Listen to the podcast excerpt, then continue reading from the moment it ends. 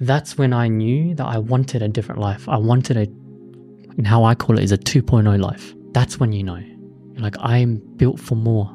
There is something else that I want. To get your 2.0 life, you need to become your 2.0 self, which is actually capable of creating that life. How does your 2.0 self walk, talk? What are their gestures like? What is their eye contact like? What does their energy give off? I say to people all the time that the desires that you are given are the universe's GPS for you. You don't have a choice, but you do have a choice whether you go for it or not. Right. That you can is- ignore the signs. Yeah, you can ignore the signs. There'll be consequences for that. too. Bingo. When did you start seeing the signs of your life and where your soul was calling you? My first breakup.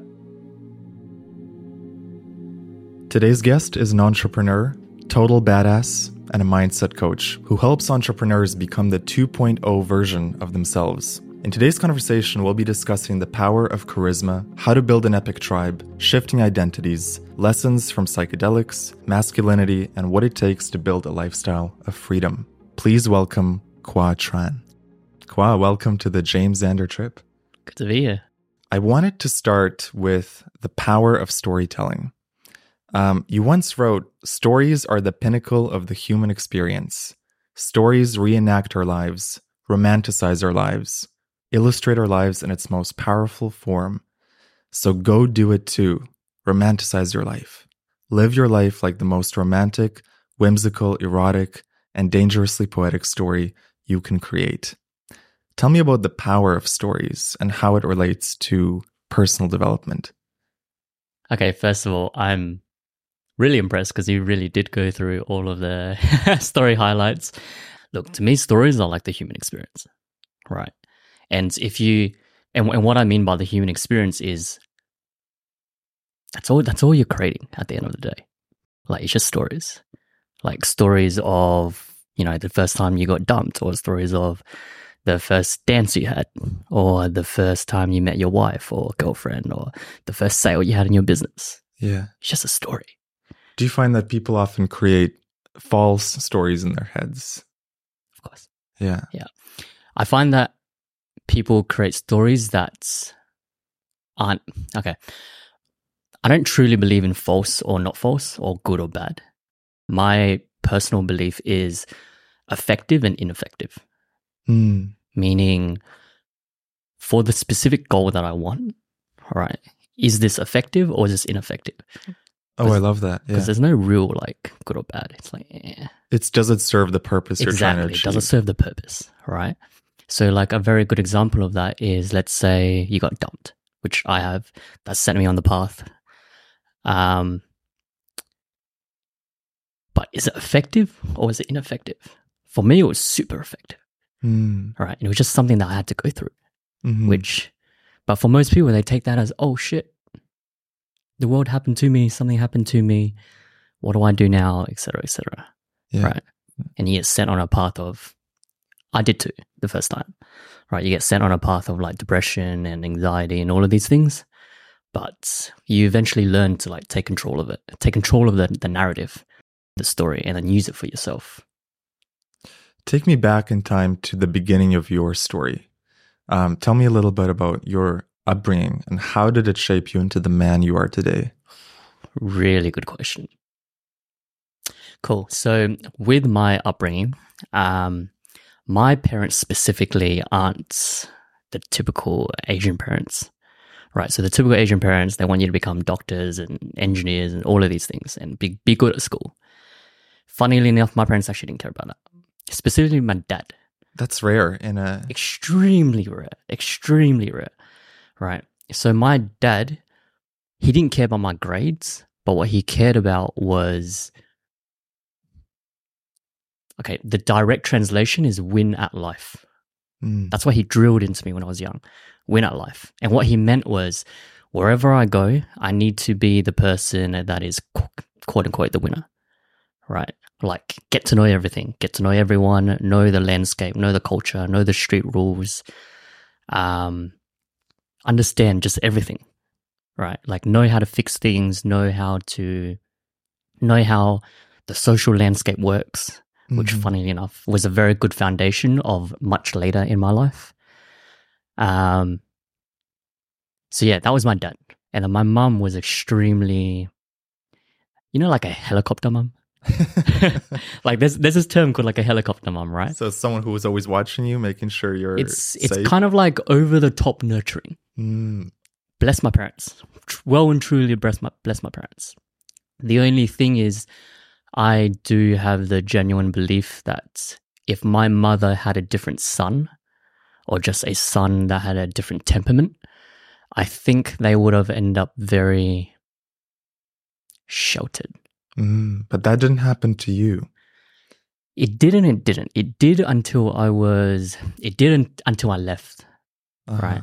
Because until I left the, uh, my parents' house, my mother just did everything because she's just so naturally nurturing, right? And at that age, you, like you don't you don't know much. You're like Yeah. you know, And bless her heart. I mean, that's what mothers exactly do. right. Like, goddamn, bless my parents, well and truly. But I had this urge to want to. Okay, have you seen the movie Spirit by any chance? Spirit. Yeah, it's like about this horse. It's like it's my one of my favorite childhood movies. Have not. No. I'll Okay, check cool. It's so good. It's by uh, DreamWorks, right? Mm. It's kind of like a Disney esque kind of movie, but it's like a childhood movie, right? And in the movie, there's this horse that leaves the tribe. Like he essentially he's he's the leader of his tribe, and then he sees like a campfire in the background, right? And he's like, I have to go there. I have to see what's there. It's like a burning It's- desire. yes, it's like a desire. You just you don't have a choice hmm right? Like I say to people all the time that the desires that you are given are the universe's GPS for you. Ooh, so good. Like you, Yeah. you don't have a choice, but the, you do have a choice whether you go for it or not. Right. That you can ignore the signs. Yeah, you can ignore the signs. There'll be consequences for that. Too. Bingo. Right. You ignore the signs to the peril of your own spirit, is what I would say. Mm. But uh, so, when did you start seeing the signs of your life and where your soul was calling you? My first breakup. You want to get into that? Yeah, sure. Yeah. So for my specific story, um, because of my parents, uh, my parents' upbringing, my bless my parents, they're still together. Um, very wise dad, like he instilled very wise and masculine values into me. That created a story where I didn't have what most people have, which is like a rags to riches kind of story. You know how like they start, they get bullied when they were kids, and then they grow up, and et cetera, et cetera, and then they kind of like get better. You, You, know, kind of had the the opposite, right? Exactly. Yeah. I kind of had a little bit of a flip. Um, so for me specifically, because of those, because of the upbringing and just because of nature in general, like my temperament, I grew up very. I'm trying to not be conceited as much as possible, but I grew up just things were kind of easy, right? I, up until I was 20, and, and what I'm what I mean by easy is school was actually kind of easy. Um, making friends, girls, all of these things, right? But it was only, and here's here's the part that I, I when I tell this story, I want people to understand is, imagine that you've never experienced emotional trauma before, right? And then you have a temperament that is very self assured, hmm and then what does that create? Like, what kind of person does that create? You're not empathetic. You can't understand people. You're very one track minded. Um, no feminine like understanding, you know. Mm-hmm. And it wasn't until I was 20 years old when I was so I had a girlfriend. My first girlfriend was three years, 17 until 20. Right. It wasn't until my first breakup that everything just How did she break up with you?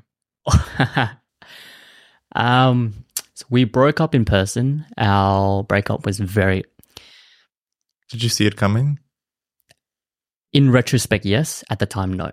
In retrospect, because we were so rocky, I should have saw it coming. But at the time, no. It was just my first break. I didn't know any better. Yeah, yeah. you know. And yeah, she broke up with me in person, obviously sobbed and cried my eyes out, blah, blah, blah, blah, blah. I was 20 at the time. hadn't gone down the personal development route yet.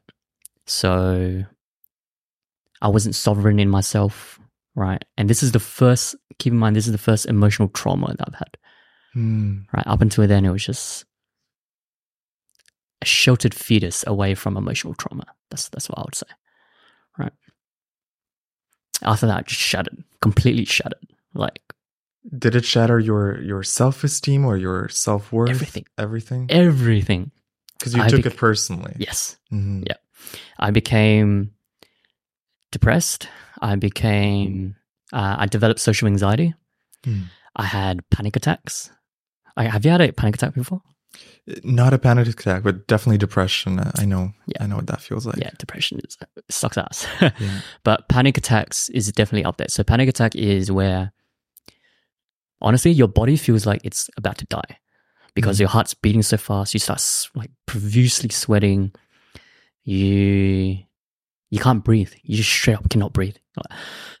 What's the best thing for someone to do in that situation? Either for their friend if they see them having a, an attack, or or themselves. If you see your friend having an attack, what they what you need to get your friend to do is slow down their breathing, because that's what's causing it. Right. Uh, the this movement right creates your mind to even go even crazier right so it's getting your friend to slow down their breathing and a very good way to do that is it's called the 2x breath where you go in 4 and then out 8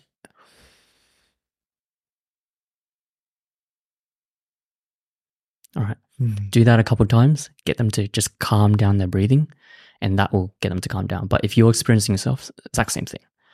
Right. I know at the time i remember how it feels because my f- at the time my first panic attack was i was at the clubs. All right. And my friend wanted me to go hit on some girls. I couldn't do it i Mm. straight up could not do it Something that came easily to you before. Yeah. Yeah. Yeah. I just couldn't do it Yeah. right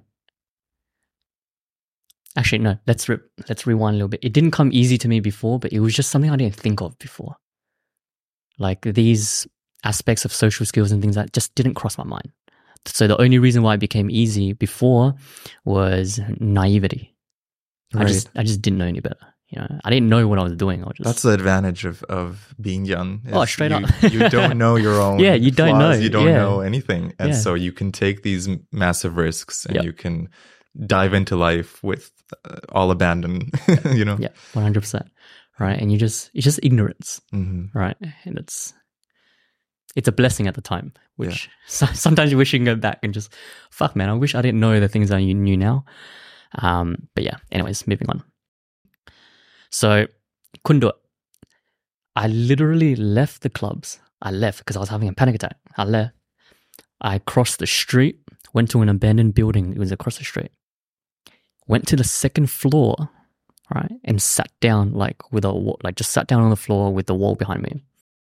Fifteen minutes later, my friend called me. He was like, "Yo, where did you go?" I'm like, and I explained to him the situation. He came and blah blah. Yeah, but that was how bad it was. Mm. Right. Like I was so scared to talk to people. I was scared to talk to cashiers, girls, everything, everything under the goddamn sun. Right. And that's, that was what drove me to down the path of personal development. That was the catalyst. That was the catalyst. So tell me what what happened next after that catalyst. How did you start working on yourself, and Yeah. how did you regain your confidence? Really good question. So, a key thing to take note of is up until now, when I was so three years prior, like so th- th- that happened when I was twenty. So three years prior, when I was seventeen, I had already gone on the path of here and there, like just dabbing into personal development, right? Mhm. Watching like what we all do, the YouTube videos, the courses, the personal development um, events, things like that The Tai Lopez the. Tai, everything. Tai Lopez videos, the yeah, just seeing those ads, going through his, his seven steps, the whole shebang. The thing was, up until for three years, seventeen to twenty, I didn't. There was no results to show for it. I hadn't. I'd made no progress, and it was mainly because it was everything was just so confusing. Like this personal development person would contradict this guru, and then they would all contradict each other, and you're like, bro, what do I do? You Too much inputs. Too much inputs. Mhm. Too much inputs, and just no clarity. Right? I would say no clarity. But when I was 20, all of this happened, breakup, depression, etc., etc. was at that point, the goalposts honestly had moved, right? Because up until that point, I wanted, you know, the life that we all wanted, you know, the luxurious lifestyle, the girls, the just freedom in general. Mm. But at that point, when I was 20, the goalpost moved because it moved from that inspiration of living the life to the desperation of I just want my confidence back. That's it, Yeah. right? It's the same thing as a person who doesn't have health. They only want one thing, Yeah. Just one wish. just one. And in a way, it clarifies your desires, where now you just have one burning desire. You know exactly what you're seeking. Yeah. And things, in a way, become simpler. Yep. Mm. Exactly. And at that time period as well, I had I had learnt two concepts that I really hadn't learnt before, right? Being used together. It was only when these two concepts were being used together that I understood that oh shit, this is the way, right? And the two concepts was this. One, I call it I call it your soul purpose layers, right? So I Okay, this, this is gonna be very entertaining. So the, the soul purpose layers are this, right? Imagine an onion. Okay. And then imagine like that layers of an onion are like the purpose in your life. Like they represent your your purpose, right?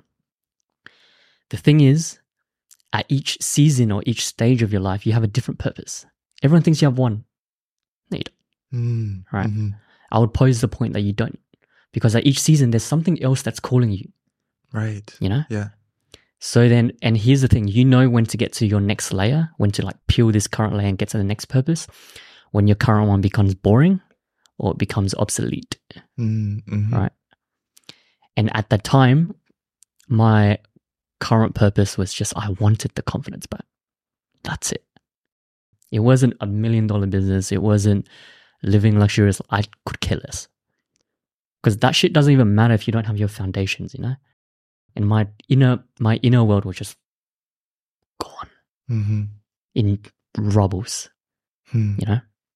And the second secret is this, or the second concept that I learned was you need to become.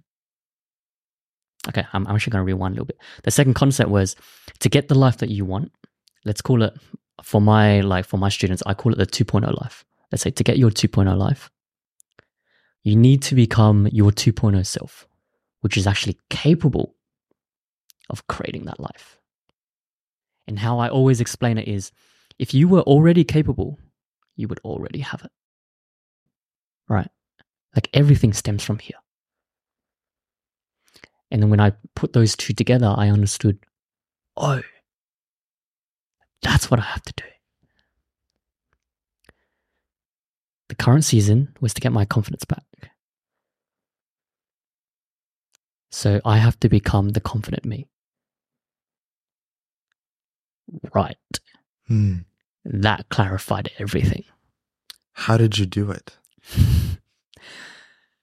Do you, do you want the full version? Oh yeah. Oh, okay, cool. Let's get into this. Okay, this is going to get very entertaining. So, this is the first time that I've ever done this, right? Up until now, I didn't know what, you know, identity shifting or all of these things were, like becoming your 2.0 self, etc. So, it the first time it took me like about a year to figure it out. And how I did it was I did everything under the sun that I could think about in terms of confidence, right? I went to personal um, speaking workshops. I did public speaking myself, right? I went to improv classes, you know, like improv, like like those drama kids are doing improv and stuff like that. I was doing that.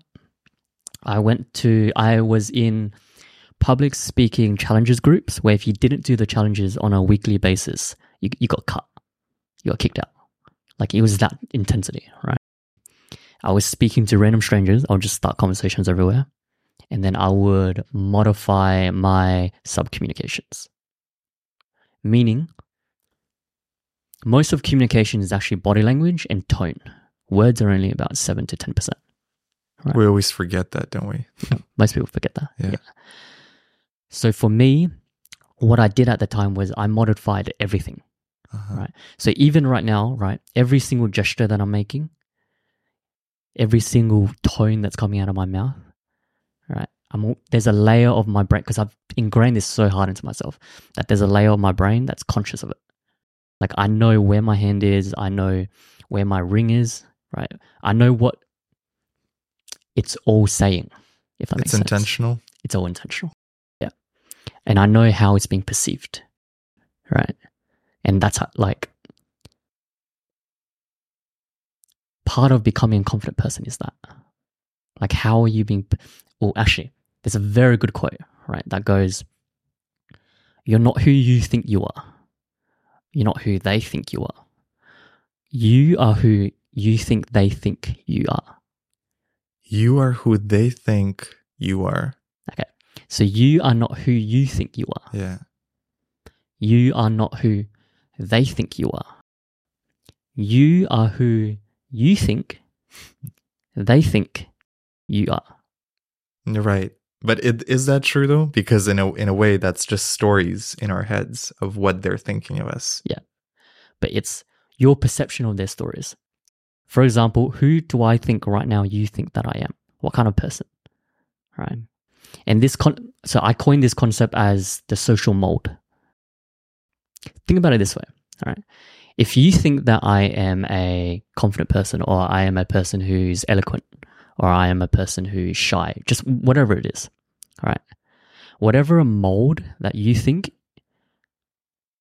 it's very likely that I will take that perception on myself.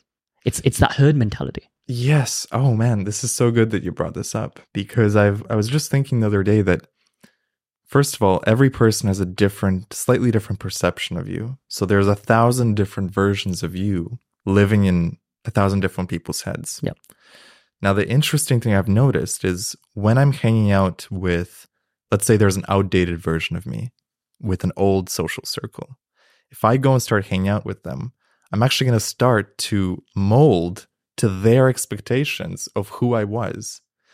Now, if I go back to my new social circle, I'm going to revert, I'm going to now start molding to the new person, the more up to date version of me. Have you noticed that in, in yourself as well? Oh, 100%. This It's- exists in everyone. yeah.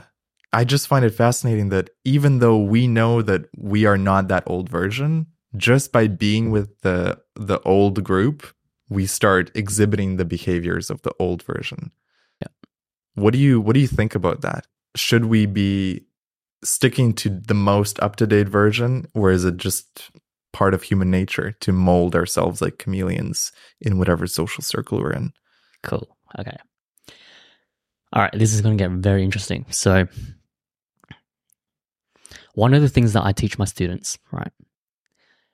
Okay, the first thing to understand is this is that almost nothing in the world is binary. Meaning there's almost nothing in the world that's an on and off, yes, no, etc., etc. Pretty much everything, like there are so many things in the world that it's it's instead of being binary, it's a con- continuum. Right? So that's the first concept to understand. Now, the second concept to understand is, let's say, for example, your old self. Let's call it, um, let's call it your 1.0 self. 1.0, yeah. yeah Let's say, for example, your new self. Let's call it your 2.0 self. Now, the thing to understand is this: it's not you are your 1.0 self and you're your but and you're not your 2.0 self, or vice versa. Uh-huh. It's actually to what extent. Now you apply the continuum concept on both of them. Mhm. right? So, how much of it on the continuum from zero to 100%, how much are you embodying your 1.0 self? And on the continuum from zero to 100%, how much are you embodying your 2.0 self? Right? And the goal is just decrease your 1.0 self of how much you're, you're embodying that character or that version, right? And then just increase the continuum of your 2.0 self. What are things that people can do to better embody their 2.0 self and not get sucked back into their 1.0 self? Really good question. So there's this thing called I'll I'll give two very tangible tips to this. Okay. One is a concept called ontological design. Right. Basically, what that means is your environment will design you. Everything around you will design you. Right. A very good example of that is your wardrobe. How do you dress? Right. What kind of jewelry do you wear? Yeah. It's shaping you. It's shaping you. Right. You're you will subconsciously look at your environment and go, okay, this I am this kind of person. Right. A very good example is let's say have you ever put on a, like a no actually for guys specifically when you put on a suit hmm how do you feel Yeah, you instantly feel more professional. There's like a suit of armor, right? exactly Yeah. yeah right so that is a small example of ontological design Uh-huh. Right? So tip one for that is if you want to actually make this happen tip one go get rid of everything everything. I'm talking everything you can think of. Your wardrobe your haircut your room the environment that you're in maybe even where you're living. Get rid of everything right? As much as you can decrease that continuum of your 1.0 self. That represents your 1.0 self and then go create your 2.0 self fill in those new things. So your wardrobe fill in with what would your 2.0 self wear? Mm. Love it. right? What, what haircut does your 2.0 self have? How does your 2.0 self walk talk? What are their gestures like? Hmm what is their eye contact like? What does their energy give off? Right? Now we're going to the more intangible but let's let's go back to the tangible. What's the environment like things like this even down to your social circles if you have to distance yourself then it is what it is right i've had to do this multiple times where i'm like okay now i don't resonate with this social circle anymore right i have to continue evolving Yeah. It's hard to do it when it's someone that has been very close to you, but you know they're pulling you in a different direction. And it's not even their fault necessarily. It's just how it is that Yeah. subconsciously, when you hang out with them, they pull you back to 1.0. Yeah.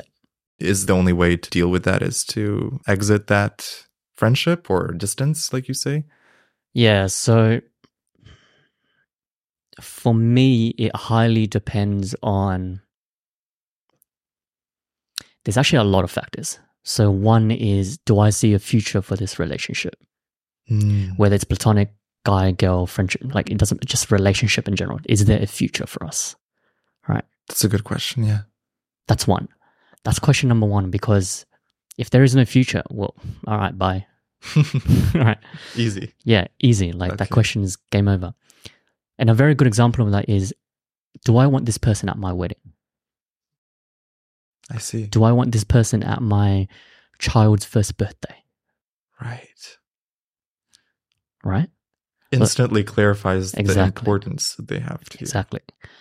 And then obviously there's like layers of history and things like that.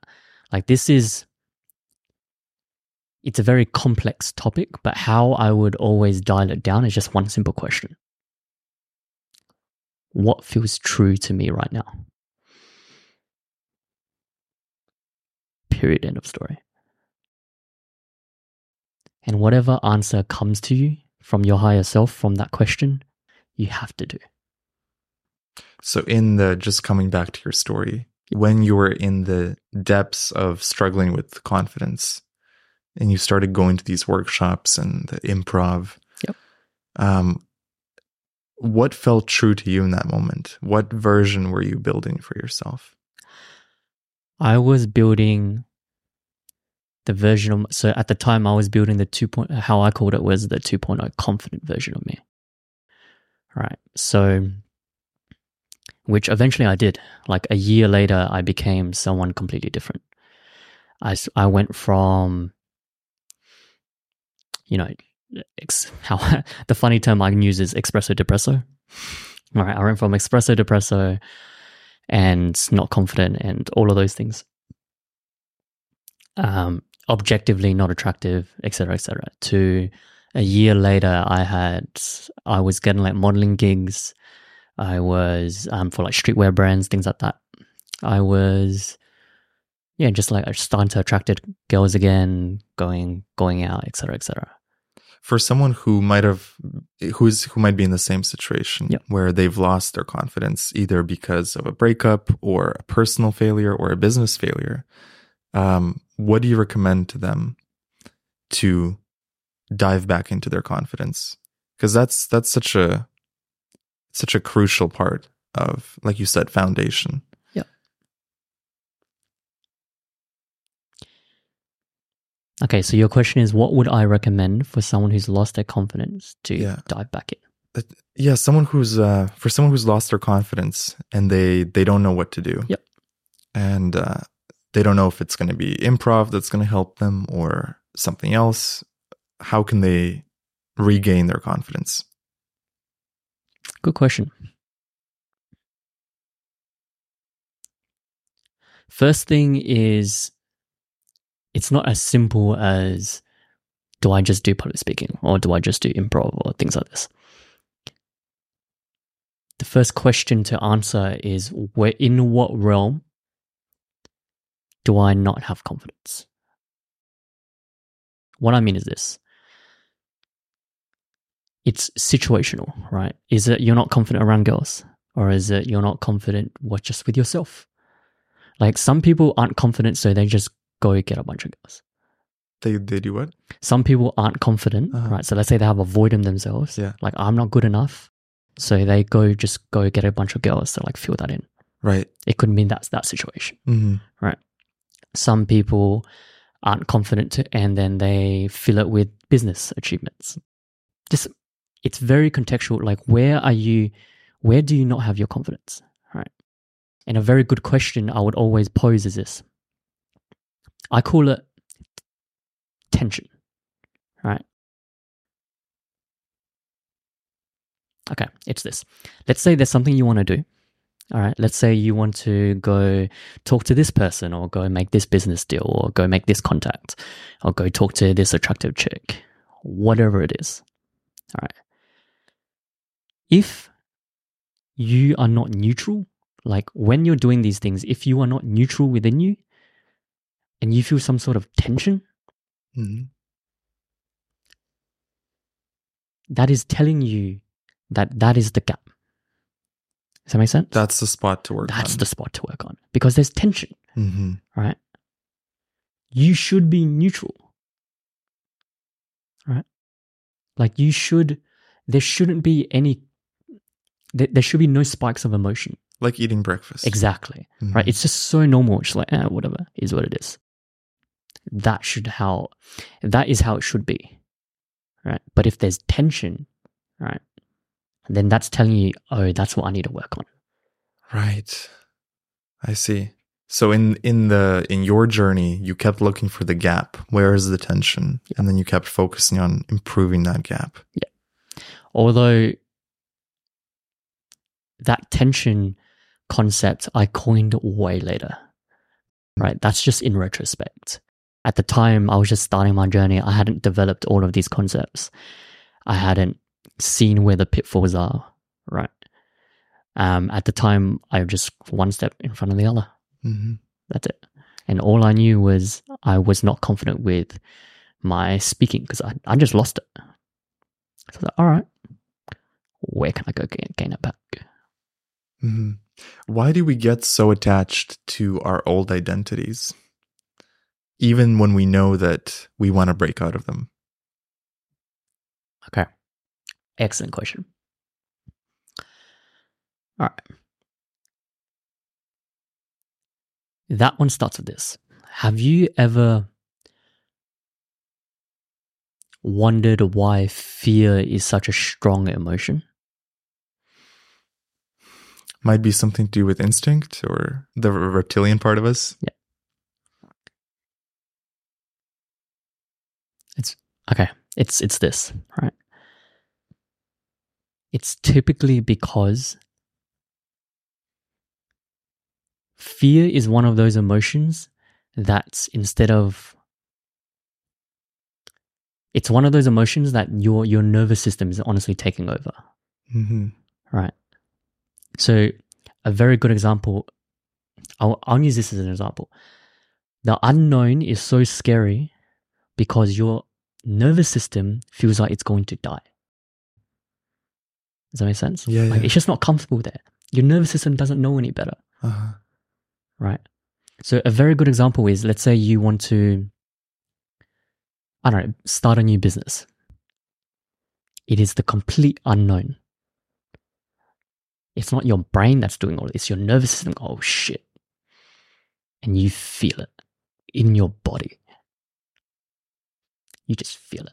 Mhm. Right. Another example is if you've done public speaking before. Yeah.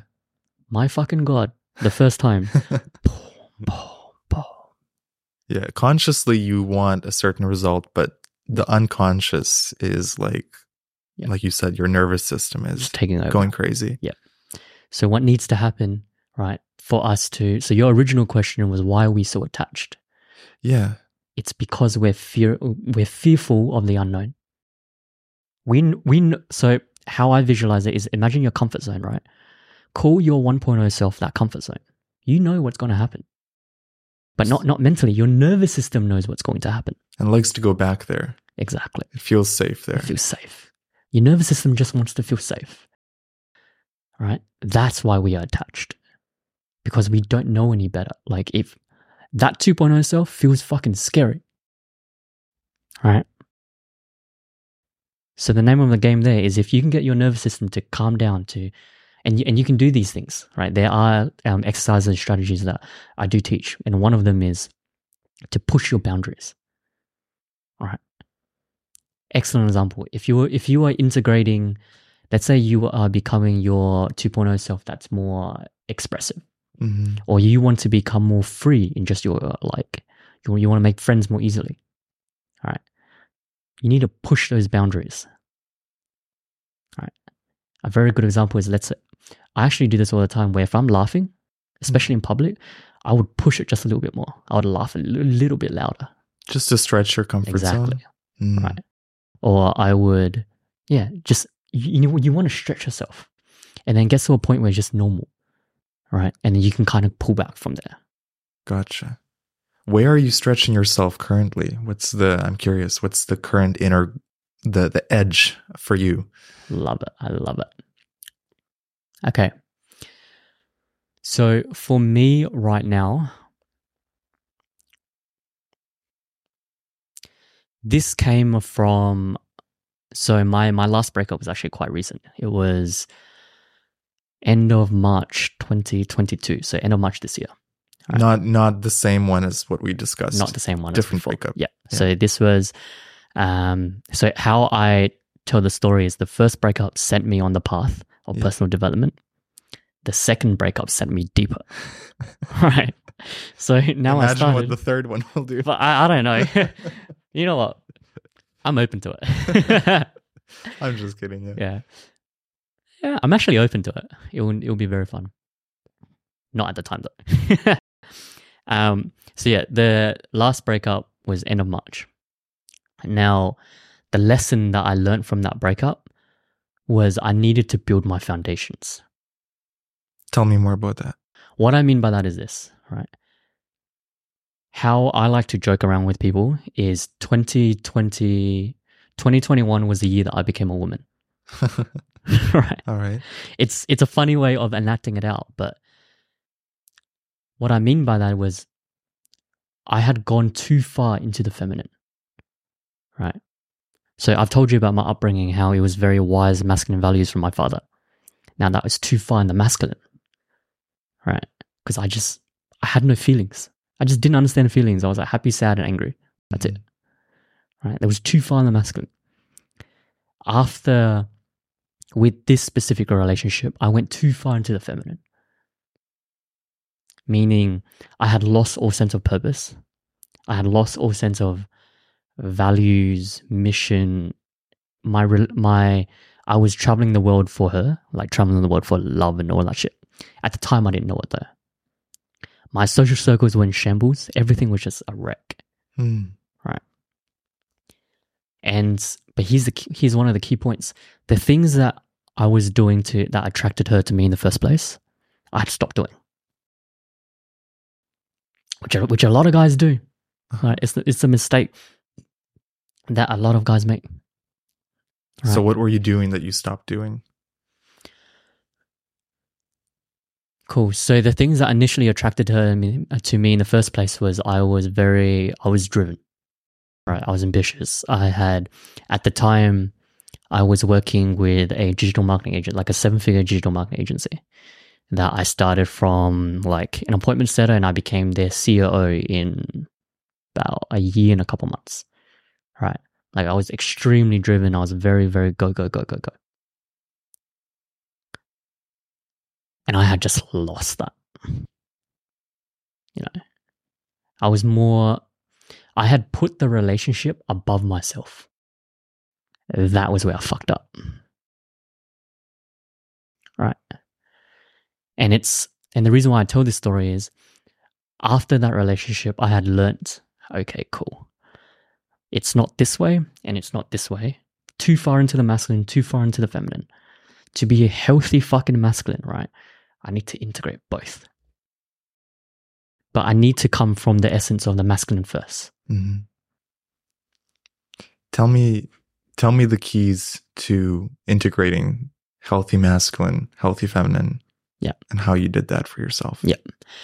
So, a really good concept that I coined to understand this, right, is imagine a water pipe.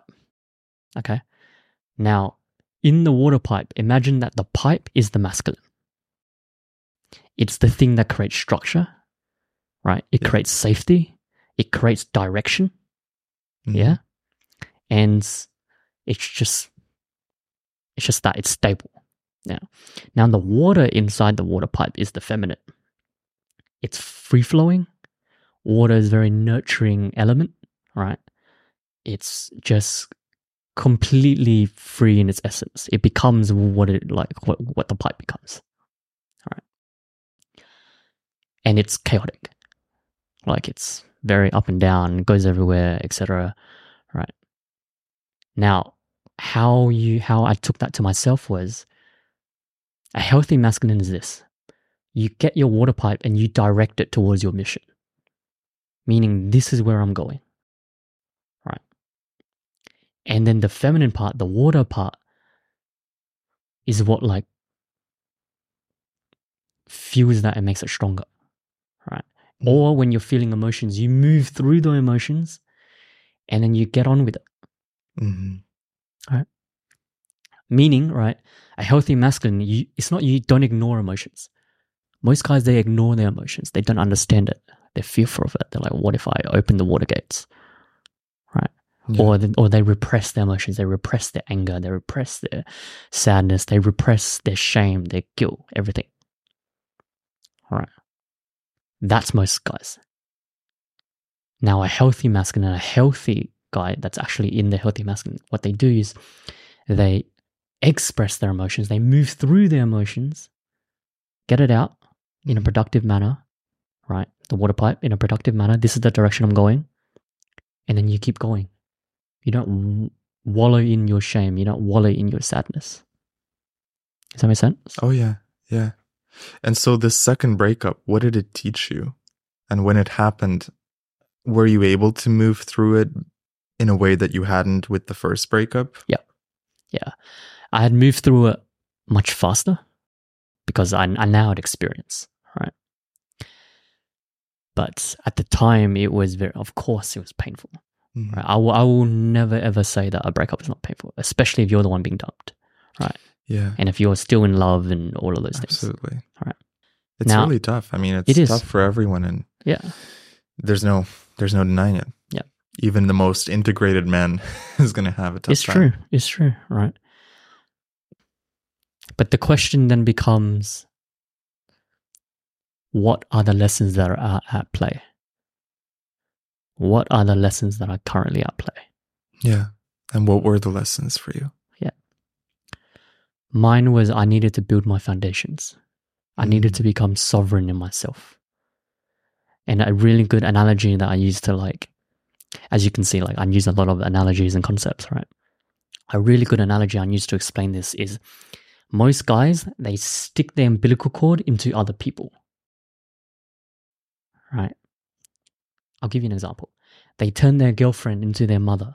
They still have their umbilical cord into their mum. They have their umbilical cord into their dad to be their, their hero. They have their umbilical cord into their big brother, their little brother, whatever the fuck it is. That's my skies.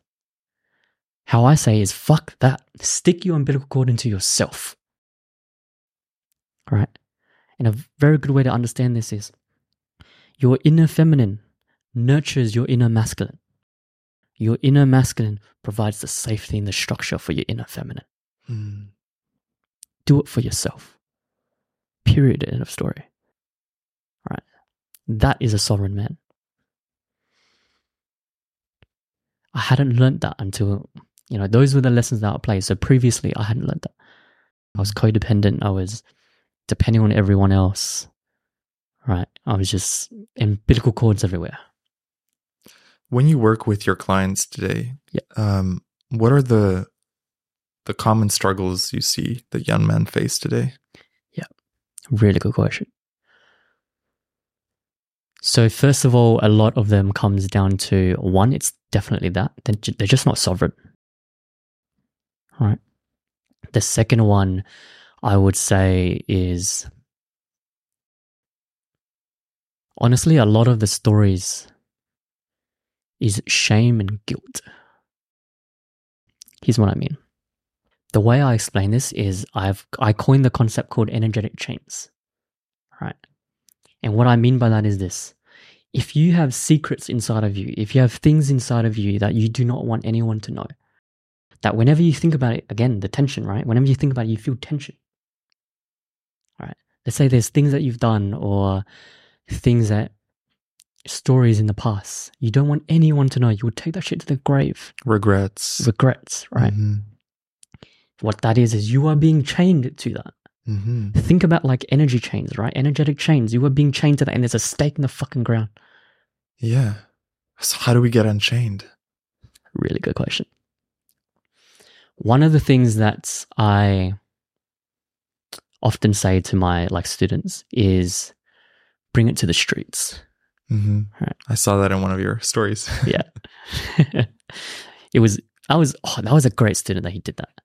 yeah, yeah, Yeah. yeah, Maybe bring up that example. Yeah. So for for this specific student, what he did was, I I do remember the story you're talking about because it was a couple of weeks ago. For this specific student, he had in his childhood and in in his upbringing, right, he had people that bullied him and Mhm. all of these things. And they were stories and narratives that he had never moved through. Right? It kept coming up. And when I say bring it to the streets, what I mean is all of these analogies are great. Right? But this is like bringing it to the skies. Right. Mhm. And what I mean by bringing it to the skies is it's it's going more woo woo theory, theoretical. Um and you, you kind of have to to like understand the like what's under, right? And then there's another version, I call it bring it to the streets, which means now we go, we take those concepts and now we put it into actions, into execution, into tangibility, right? And one of the things that for this spe- specific example of and getting rid of energetic chains is actually extremely simple, right? One of the exercises I teach is this drop your chains. And what that means is go open the dialogue that you have been avoiding for 15 years. Mhm. Go open the dialogue that you have been avoiding for five years, 10 years, whatever it is. Let's say there are people you want to thank, there are people you want to say sorry to. There, uh, a very good example when I was doing this, my deepest, darkest secrets, I wanted my inner circle to know. Specifically because I wanted them to know who they are dealing with. Turns out they never, then, and my fear at the time was I, I was fearful that they were going to kick me out of the tribe. Right. They never did. And it's often that if the relationship is strong enough, it will withstand anything that you give them. Right. Was it a relief to share those darker parts of yourself Yeah. with your inner tribe? Yeah. What you will feel is Relief. It feels like there's a weight off your shoulder. You don't have to hide anymore. I don't have to keep up this stake in the ground that I've been carrying around with me. hmm Right. Like those those cartoon things that we see where people are carrying, you know, rocks behind them. Yeah. or they're carrying backpacks of fucking bricks. It's just that you drop the brick.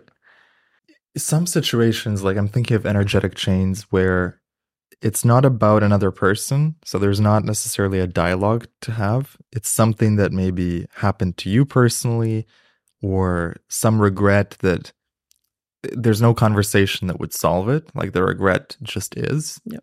How would you recommend dealing with those energetic chains? Really good question. So with the ones where there's no dialogue, it's it's not appropriate for a dialogue, or there's just no point, right? Mhm. It's, it's not effective. Let's go back to the effective. It's not Mhm. effective. With those ones, what I would do, and I've done this myself as well. You write down the story or the narrative on a piece of paper. You write it down. Everything you remember, every vivid detail you remember about that story, that time, that moment, right? You put on a piece of paper. And now what you do is you go, right? You do this as a ceremonial thing, right? Go get a lighter, go get that piece of paper and burn it. Right. But when you're burning it, burn it with the intention of, I now release myself from this story Mm. and watch. Have you done this with uh, various things? Yeah. I more so did it with my past selves and I've done it with my past goals. Mm. Meaning once I move past those goals, burn piece of paper, next. Yeah. You mentioned shame and guilt being one of the sort of unconscious um, aspects that men struggle with. Yep. How do you deal with shame and guilt? I think it ties into energetic chains It as well, does. doesn't yeah, it? it does. So with shame and guilt, these days, obviously doing all of this work, I'm again, it's a continuum, not binary, right? I'm way more free than I was, I would say, even a year ago. Right. But it's all because of this work. It's all because of releasing this stuff. So shame and guilt, what that of, often manifests as is for, especially for men these days, for guys these days, right? There are things that sometimes, quite often actually, you don't want the people around you to know, or you feel like you're not man enough. Fuck me, this comes up a lot. Right. So many guys don't feel like they're man enough. Hmm. Okay. So they're struggling with masculinity. Yep. Or not feeling masculine enough. Yep. Yeah. Yeah. Funnily enough, I had um I had a student message me a testimonial today, and in the testimony, which I was laughing when I was in the cafeteria because it was just a funny statement. I wasn't I wasn't expecting it, and he was saying how he felt like he was walking around with a limp dick, Okay. right? Because right. it's just, and if you, and what he meant was he he was just he had no power, he had no strength, he had no sovereignty, hmm Right. and a lot of guys are actually walking around like that. How do we step into our sovereignty? I would say first things first is the concept of the, the or the analogy that I gave of stick your umbilical cord into yourself. And it can even start with very small things, right? A very good example is I actually travel around with a blanket. Everywhere I've gone, I travel around with a blanket, right? And it's a huge blanket. FYI, we had a, we were watching uh, the Truman Show with like uh, my friends Lisa, Lexi, and like Ibrahim and stuff. The blanket covered all four of us. That's how big this fucking blanket is, right? And the funny part was, before I went to go travel, right, I had bought five blankets, and I had left four of them at home at my parents' house, and I took one of them with me, specifically because I wanted the the weight to be a certain thing. I wanted the texture. So I have one on one side it's like for cold weather, on the other side it's like fluffy for like hot hot weather. Mm-hmm. But the point of this blanket is this I am meeting my own needs for my love language. Right? It's understanding self. Like, who are you? What needs do you have? And then go meet them yourself. So, what does the blanket provide for you? Physical touch. Physical touch. Yeah. For me, my highest love language need is physical touch. Mm. Right? And I know that. So the blanket, what it does is it provides that physical touch. It's heavy enough so that I can feel it, right? And it's soft. It's the texture, like it's fluffy enough where it just feels nice on my skin. Right. Everywhere I've traveled to, I've taken this blanket with me. Eight countries in the last 12 months. Massive blanket. Right. Obviously, I put it in a compression, like vacuum seal. So then I carry it around effectively. Yeah. Right. Yeah, I'm just imagining like Yeah. this whole blanket. It's into your huge. Yeah, It's huge. Um, but yeah, so I put it in a vacuum seal and then those things. That's that's one example, right? Of like meeting your own needs. Other examples are I travel around with a copy of all my important documents everywhere. I have a copy of everything everywhere, literally everywhere. So, for example, I have a copy of my passport on my phone, on my Google Drive, on my laptop, on my hard drive. Everything. It's split. And the point is, I want to become sovereign in myself, Yeah. right? I don't need to depend on anyone else. If anything happens, I got this. Mhm. That's the mentality you need to have. I got this, I got this. Yeah. right? You have trust in yourself. You know, that no matter what happens, I got this. Would you say that's like the the number one change when you look back at your younger self, like your 20 year old self versus now, is that the current version of you is more sovereign? 100%. Yep. You hit the nail on the head. Yeah. The current version of me, again, I've, so just another, I'm, I actually haven't- haven't said this yet, but I've done this process of becoming why my 1.0 self to my 2.0 self. I've done it seven times now in the last five years. So it's uh, Khoa 7.7.0. 7.0. All right. And obviously, when you've done it that many times, you you learn the pitfalls and the lessons along the way, right? And one of the main differences, I mean, the actually top main difference is definitely that. Well, I've just become sovereign myself. You're not depending on anyone. Nope. You're not looking for anyone for love or to get your needs met. Yes. It's just you and Yep. you. Yeah. And even tan- tangible wise, right? After the most recent breakup, that gave me the lesson of I need to build my foundations, right? Even tangible wise, I have every so I run my life. I call it I run my life like a tight ship, right? And what that means is like even tangible wise, I have built out my social circles. I've built out my network. Anything I need, I have it. A very good example is on my phone right now, right? It has a Rolodex of like, I have a guy for everything, hmm right? A guy for this, a guy for cigars, a guy for just everything. Even the small things like laundry service, like build out your network, build out your social circles. Like that is being sovereign myself in a very tangible manner, right? And I know that if I need to do it again, I'll just do it again? I've done this on like a couple, probably two continents at the moment. Khoa, let's take a, a very short break. Yeah. And well, when we come back, I want to talk more about social circles. Sure. We were just talking about social circles and your insane Rolodex of connections. so tell me, what is the key to building an amazing tribe of people in your life? Yeah. Really good question. Okay, so all right, what I teach my students is this for the students that want to learn social circle stuff. Number one is to know who you are first, which is why we always start with, you know, 1.0 self, 2.0 self, etc. Right. The reason why I say know who you are first is understand your own values. Who are you?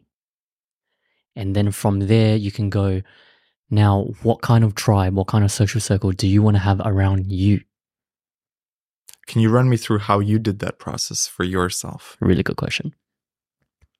So last year, there was a period of time where I was living in Gold Coast, Australia. Right. And for people that don't know uh, Australia too well, Gold Coast is kind of like, I would kind of call it like the mini LA, like the LA of Australia, but it's not, it's just not as big. Right. Everyone there is very, you know, Botox and fake tits and all, all of this. Everyone's jacked, etc., etc. That's like one part of Gold Coast. Now, in another part of Gold Coast, there's actually a small, tight knit community of just spiritual people, right? That are also very wealthy, depending on like if you can find them. At the time, that's what I wanted, Right. Spiritual, wealthy, spiritual people. wealthy people. I wanted the integration between spiritual and business. All right. That's what I liked at the time. Those were my values at the time. Because I was going through a whole journey of like spirituality and consciousness and all of these things, right? Taking mushrooms for the first time there, um, attending drum circles, doing DMT, breathworks. That was what I wanted at the time. All right. So my first thought is always what I teach is this. I don't teach little incremental steps. Right? What I teach is again effective and ineffective, right? What I teach is just go straight to the fucking top. All right. Here's here's what that means in a very tangible manner. All right. In the community that you want to get into, all right, or in the type of social circles that you want to get into, who are the power players? Does that make sense? Who are the ones that are kind of like reigning like the top? running the events or Exactly. Who who connecting everyone. exactly. Right. You you'll feel it too. If especially if you have a stronger pulse on this skill set, you know, like you'll be able to just know. Mhm. Right. But if you if you don't have a pulse on this skill set yet, go to an event. Who is the person that everyone is kind of wanting to meet? Right. Who is the person that has the most status or just whatever? Right. Who is the person that are running the event? Who's the person that's connecting everyone? So when you were in Gold Coast, you sought those people out. Yeah. And then how do you befriend them? How do you authentically connect with them? Yeah. Yeah. The first thing you need to do is have the don't have the intention of some sort of I'm going to try to befriend you or whatever. Mm. That's the first thing. So I'm already I already got it wrong.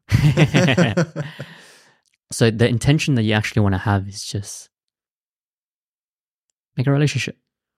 Uh, That's it. no attachment. No attachment. Love it. Don't don't there's don't walk into it with a transactional value. Mhm. Right. This is where you have to be unattached. Just a relationship. Just a relationship. Just be around in the environment where they are. Strike a conversation. See what happens. Gotcha. All right. Really good perspective, actually, because I think a lot of people do try to directly go for I must become really good friends with this person. Yeah. But that's an agenda People can based. feel it. Mm, People can feel it. yeah. Right. Like Need- uh, the neediness. exactly. People feel it off you. Like humans are so good because evolutionarily, in a evolutionary perspective, right?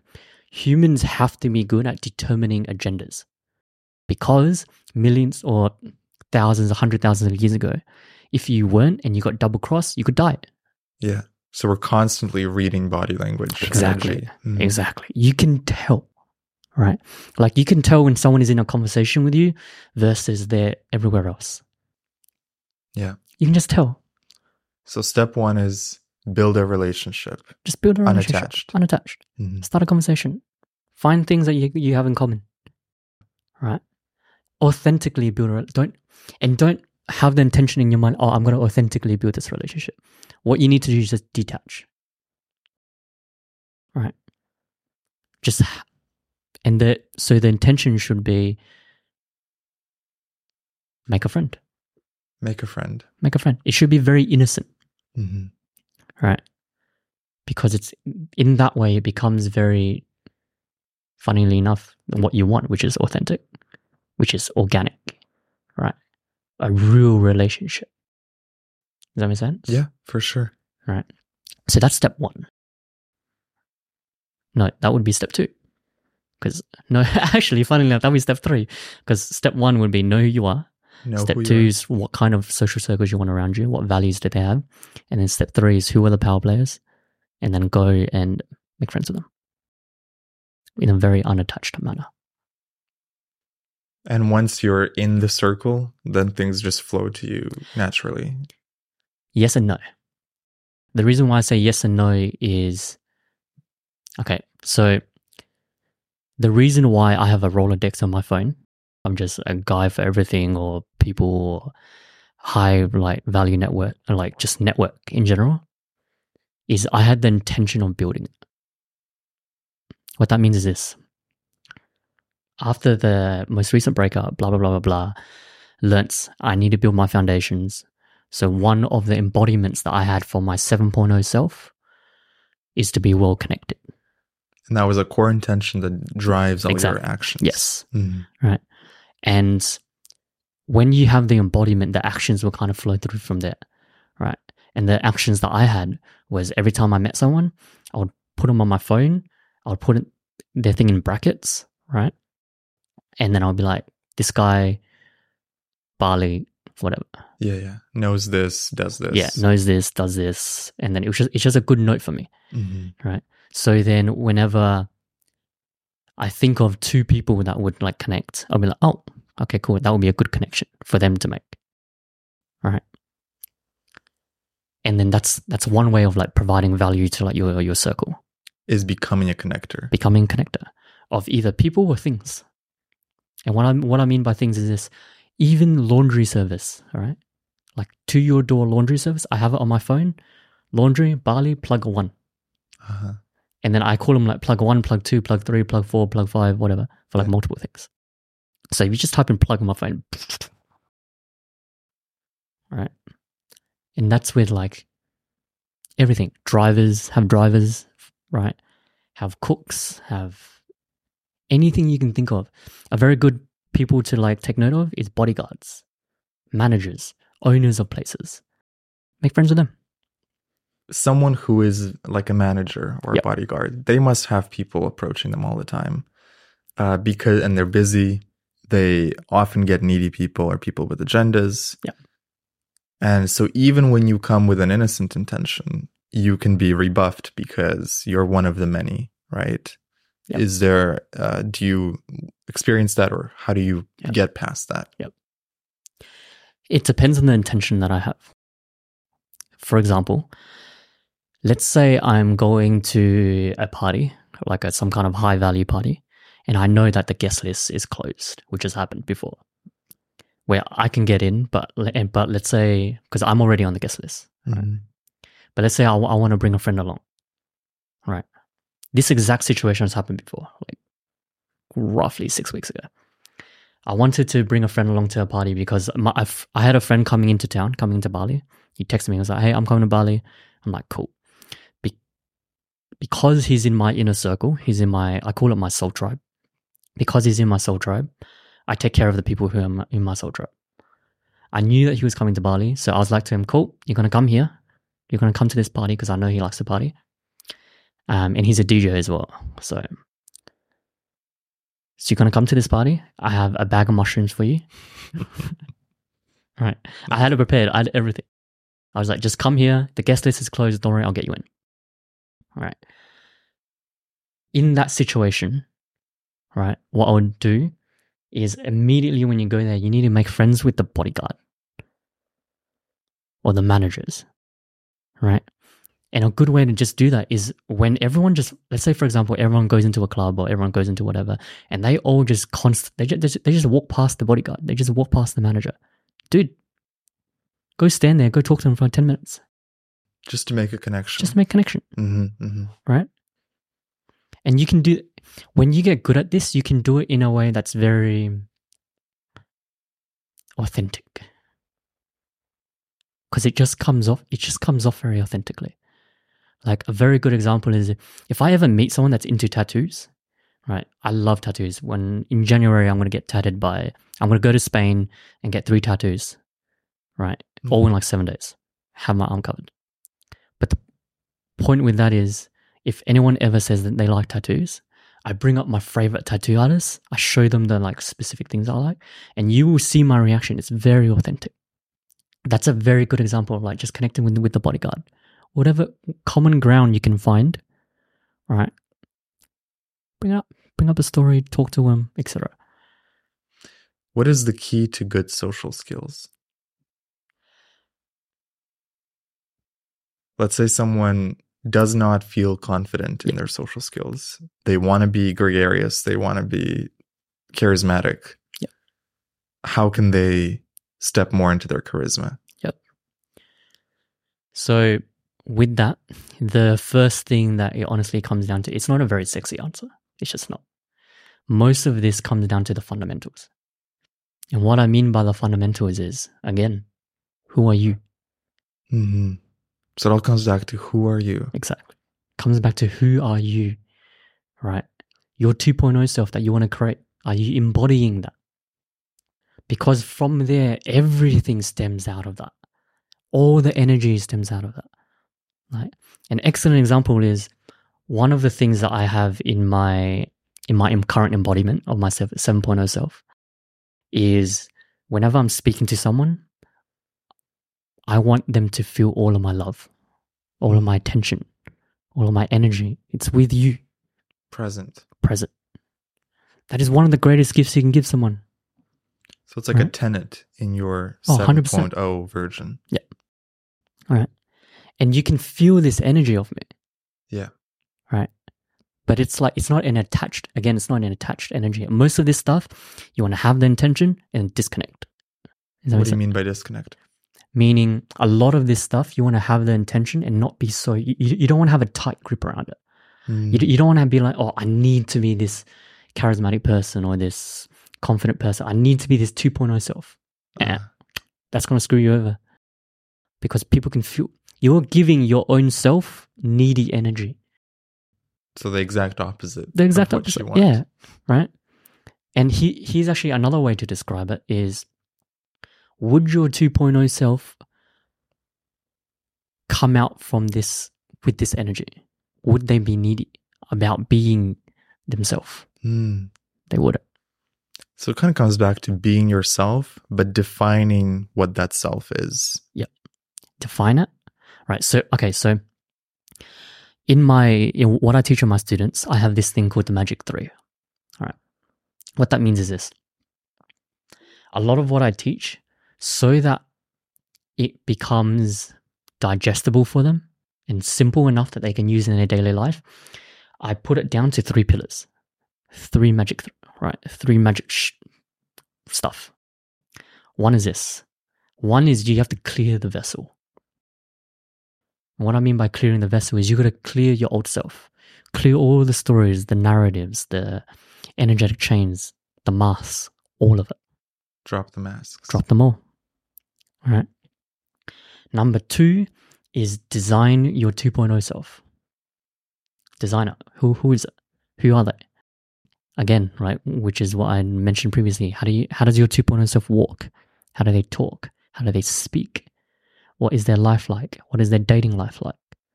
All right. How do people feel around them? What do they do in their daily life? Bang, bang, bang, bang, bang, bang, bang. You want to design all of it. Pillar number three is this. All right. Maintain how your 2.0 self thinks, feels, and acts, plus unattachment. Meaning, now that you've designed your 2.0 self in the second pillar, the third pillar is to how does that 2.0 self think, feel, and act, right? At every single moment. And then, while you're doing it as well, be unattached. Unattached to the results. Unattached to the results. Unattached to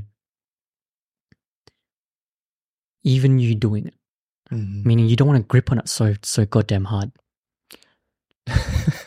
it sounds sexual. a little bit, yeah, a little bit. It uh you made me think of maybe the reason why breakups hurt so much is that we invariably get attached. We do. And then the unattachment comes uh kind of like a surprise to us. Yeah. Yeah. Is there a way to be in a relationship with someone deeply committed perhaps but not attached to them in that unhealthy way? Yep.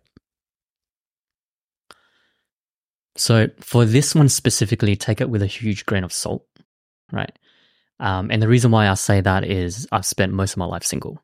Mm. I've been in two men relationships, right? So I would not be the expert on this topic, right? But for my personal point of view of what I've learned so far, is I would put for men specifically to not be like attached to the relationship and things like that, right? You need to put the um, put your mission above your relationship. So the This- mission must come first. The mission must come first. Always. What is your mission today? Really good question. So, mission, all right, it's not the same thing as vision. This is how I explain it, right? Vision is the thing that when I say bring up to the skies, it's that. It's the thing that's a lot more intangible, a lot more in in, in the NLP world, it's called chunked up, but it's just a lot, a lot more intangible, right? Mission is the thing that's bring it to the streets. It's very tangible, right? It's very like you can put numbers to it.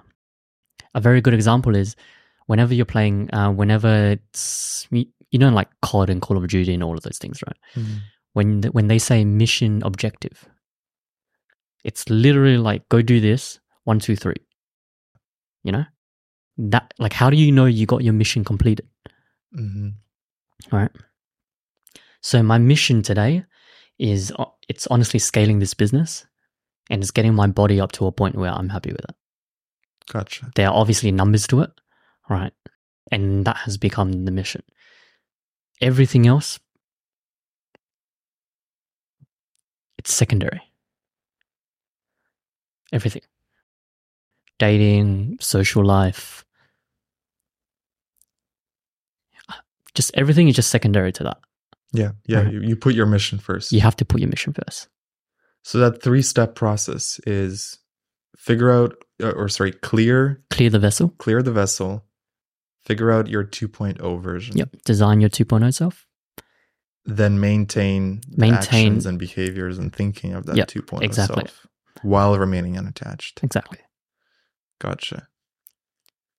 What is the challenge that you see with your clients? Where do they struggle the most in those three steps? Yep. The third one, Maintaining. maintaining. hmm The reason why is as you're maintaining, you will face a lot of let's let's go back to the the concept of the continuum with your 1.0 self and your 2.0 self. They both have a continuum, yeah? And each one is kind of tugging at you, right? Exactly. Mhm. Your 1.0 self wants to stay alive. It's still like your normal behaviors. All right. A very good example is let's say your 1.0 self doesn't go to the gym and your 2.0 self does. Great example. Yeah. Right. How many times would "Ah, I don't feel like it? Right. Now there's a, this little bit of tug of war. That's the 1.0. That's the 1.0 that. pulling your 2.0 wants to go to the gym, 1.0 doesn't. 2.0 is saying get off your ass. Yeah, get off your ass. Let's go do this. Yeah. Let's go get jacked. Whatever. Whatever. Right. That is typically the most difficult. Um, but the thing that drives a lot of my students is just honestly, how bad do you want it? That's one. And the second one is that I always say is what standards do you uphold for yourself? Mm. You have to make your 2.0 self your standard. Bang. I do not do anything below this. A very good example is this, right? For me personally, I start, so how I integrate like the masculine and feminine, even into my schedule, like this is how I bring it to the streets into my schedule, right? On weekdays, from Monday to Friday, 8 a.m. all the way to 6 p.m., it's masculine intention meaning I start my day, I wake up, meditate, um, do my self image work, like all of this stuff. Go go work, train about two, and the reason why two is at three, I know that my body is going to dip, like natural circadian rhythms. I'm going to lose energy, right? So what I'm doing with the gym is I'm counteracting that a little bit, right? So I come out of the gym a little bit more, you know, more energy. So I'm counteracting my circadian rhythms just a little bit. But from three to about five, because I know my body's going to dip anyways, I just go go with it. I'm like, Mhm. all right, I'm just going to dip. After about 6 p.m. is the feminine, like that's where the feminine can come in. Meaning I can have spontaneous dinners, potentially date nights. Um, if friends want to go do something, cool, I'm open Go to it with the flow. go with the flow until about roughly 10 p.m. Right, where I meditate, plan the next day, etc. That's Monday to Friday. Saturday and Sunday are the inner feminine days where I have no structure, nada. And that's by design That's- to give your feminine a chance to Exactly, to flow. exactly. I'm. That's by design to nurture my inner masculine and nurture my inner feminine. So all of these things that I'm saying, there are ways to. There are the bring it to the skies. This is the theory. Now this is how you tangibly use it I love that phrase. Bring it to the skies. The theory. Bring it to the streets. for the chunk down, like The ta- tangible. tactical. Yeah, Yeah. So that's a really good way of balancing the masculine and the feminine. You're five days nurturing the masculine, two days nurturing the feminine. and even on the the weekdays, I'm about two to three hours of nurturing the feminine in in the evenings. Mm, yes. Do you ever find like when you get into a work state, like a work zone, you want to keep that masculine momentum going all seven days? Because sometimes I get into that workaholic mood where I don't want to let up and I want to keep going, keep going, keep going, not even stop for a day. Yeah. That does happen quite often. Mhm. it does happen quite often, especially when you are doing what we do. When you're is like- driven with your mission. Exactly. Mhm. Right. But I force, I kind of force myself to rest. And I, okay, so one of my, for my 7.0 self, one of my embodiments, right, one of the traits that I have is I call it the switch. What that means is I can turn on and off at any moment. Right. Meaning, if we were to get into serious mode, I can. If we were to get into fun mode, I can. Get Let's into, get into fun mode. you want to get into fun mode? we can get into fun mode whenever. All right. But so like it's it's always like, so I have that trait. Right. A very good example was like at at the bonfire we were at. yes. Yeah. Um, but yes. You were doing some improv. Yeah. Right. Unbeknownst to the other person. the the audience doesn't know what we're talking about, but yeah, yeah, hundred percent. Um, so that's that's where if I need to rest, like if I say I'm gonna rest, I'm gonna mm. fuck it, I'm gonna switch into rest mode. I don't do anything in the gray zone. It's just not gonna happen. That's a great point because so many times we get sometimes we get stuck in the gray zone, and that's unsatisfying for masculine and unsatisfying Exactly. for feminine. This is nothing. And so your solution is have a clear hard cut Yeah. between Yeah. am I resting, am I working? Yeah. Am I surrendering or am I driving the ship? Exactly. Yeah. Right. And the the phrase that I always use for this is I'm I'm either all in or I'm all out. Mm, In a relationship, I'm all in or I'm all out. In a friendship, I'm all in or I'm all out. in a podcast. I'm all in or I'm all out. I love it. right? It's it's that's a much more masculine way to go about it too. Yeah. You know. Who are the people that inspire you the most Ooh. In what context? in life, in the way they live their life, in the way they achieve their mission? You, either someone you know or someone you don't know. Are there people that, when you look at their vision and their mission, Yeah. you feel inspired? With this, I actually do things slightly differently. I actually don't look up to okay. The concept is this. All right. The analogy. the analogy is this. Right. People are made up more by what they do in secret than what they do in public. hmm You are made up by what you do in secret more than what you do in public. It's the small moments that make or break you. Right? A very good example is when you're waking up and you're going, fuck, I don't want to meditate. That's the moment where you're Where you're created, where you're creating. where you're made. Mhm. Happened this morning to me. I was like, fuck it, fuck, I'm going to do it. Happens all the time to everyone. Right? And the reason why I say this analogy now is I don't look up to real life, quote unquote, real life people as much, except for maybe like one, which is like Charlie Munger, because I, I like his frameworks of thinking. Right. But I more so look up to characters that embody traits that I want, specifically because in the show or in the series or in the movie or whatever, right? You can see what they do in secret. Does that make sense? You can Yeah, see yeah. when the shit hits the fan, what the fuck do they do? Uh-huh. right? What do they do? How often does this happen where you can see when shit hits the fan, you can see what someone else does in real life? Almost fucking nada. Even when they're vlogging, it's like, It's the highlights of it's the highlights day. of the vlog. Mhm. You know, I want to see the shit. shit hits the fan moment. Yes. So who are some fictional heroes or movies that have inspired you in that Yeah. way? Really good question. One of them is Have you watched The Blacklist before? Ooh, I think you've mentioned that to me. I have not. Yeah. So, The Blacklist, it's basically a series about the number one criminal in the world. He partnered up with the FBI to essentially arrest the criminals. Right? And save his ass. It's a little bit more complicated, but Right. yeah. So, um, but the point is, he's the number one criminal in the world, most notorious criminal known as the concierge of crime. Now, the reason why I like him as a character, and I've used him as an embodiment for a long time, is he is well connected in everything. He has a Mhm. guy for everything. Mhm. He has a network that is huge. He's built himself full sovereignty. He has his own medical teams. He has his own backup plans. He has his own. When shit hits the fan, what is the plan? And he's created all of this. Like literally, there there were episodes where he got shot, right? And his team around him go, "All right, call up this." Um, they immediately went into just plan X Y Z. They had a plan ready to They had a plan ready. They had a warehouse ready. They had doctors ready that went to that warehouse. They had money prepared, etc., etc.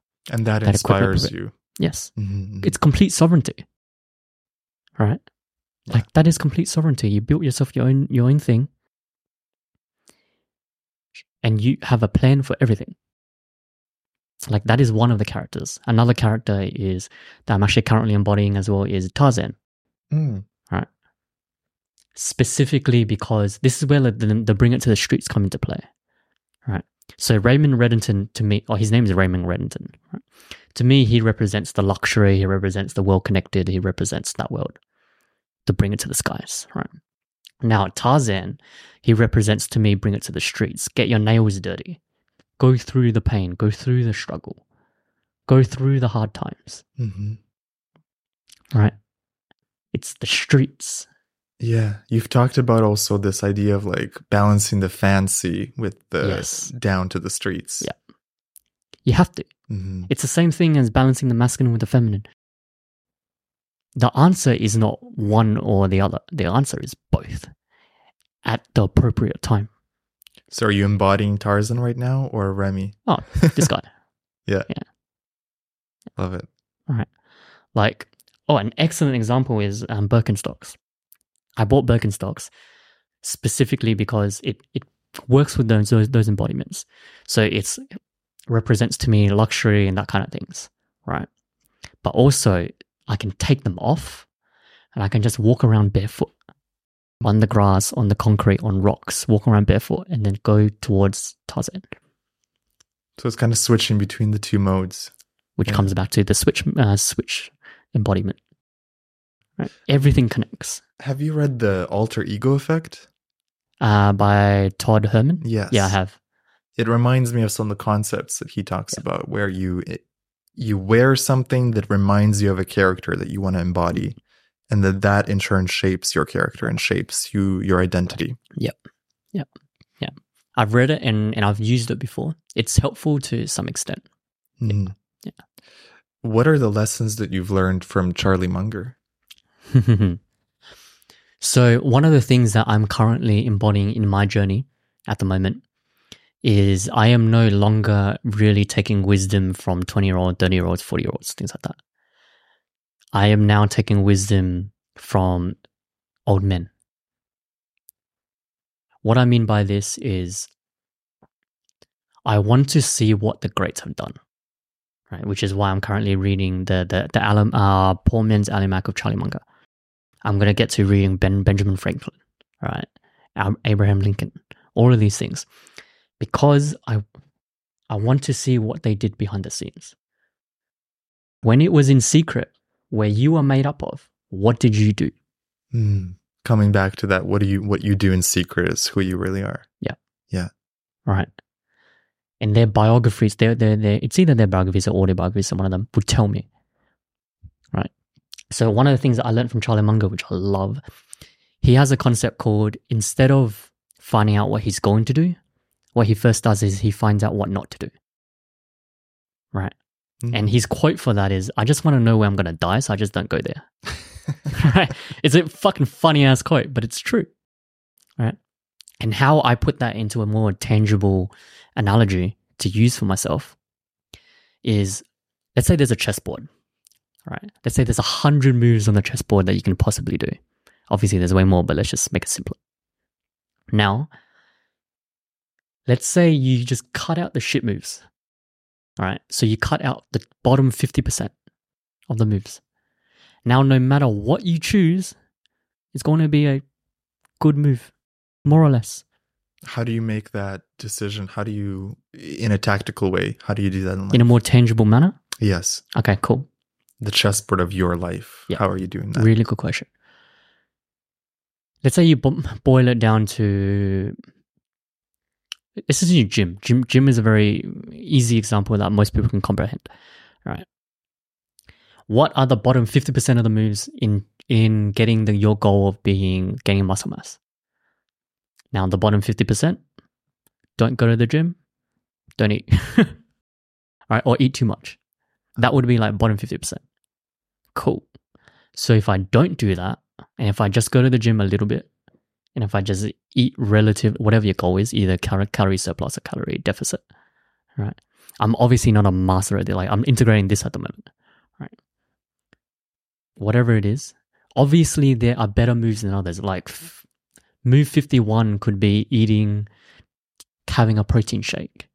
Move 95 could be eating protein straight from the source of a steak. Mhm, mhm. Does that make sense? Yeah. Like obviously, just cutting out those just cutting out the shit moves the first shit moves. So that was one major lesson from Charlie Munger. from Charlie Munger. Yeah, I, I want the wisdom of old people Yeah. because they've already been through it. What did you learn?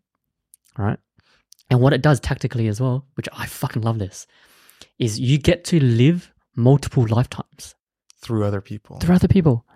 I can take the wisdom of an old man, and I can put it to who I am now. And then I can live because think about it. If you're going to have this wisdom anyways when you're 90, why wait?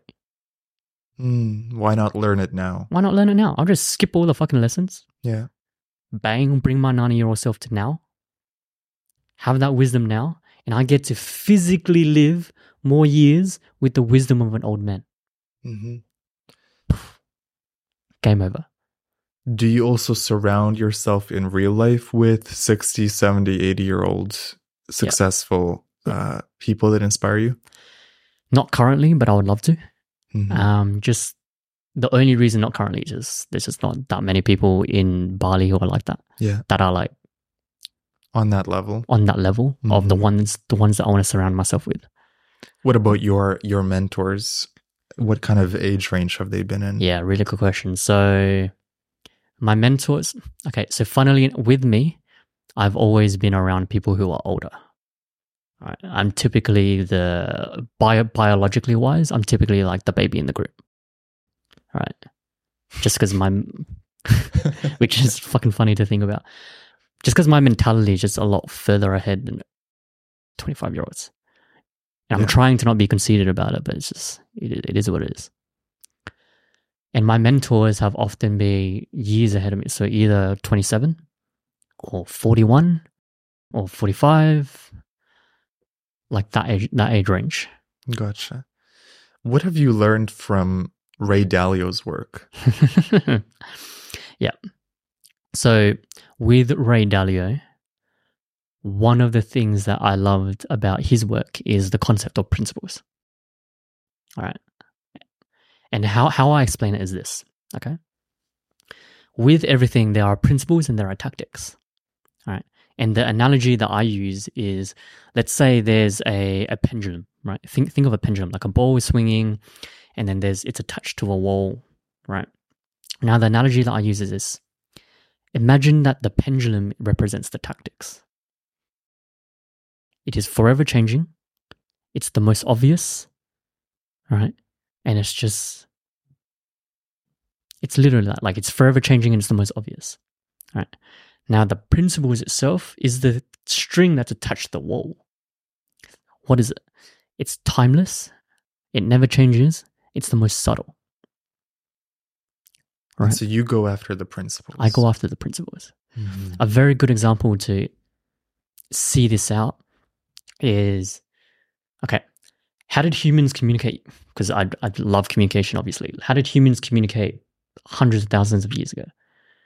We started using very simple words, right?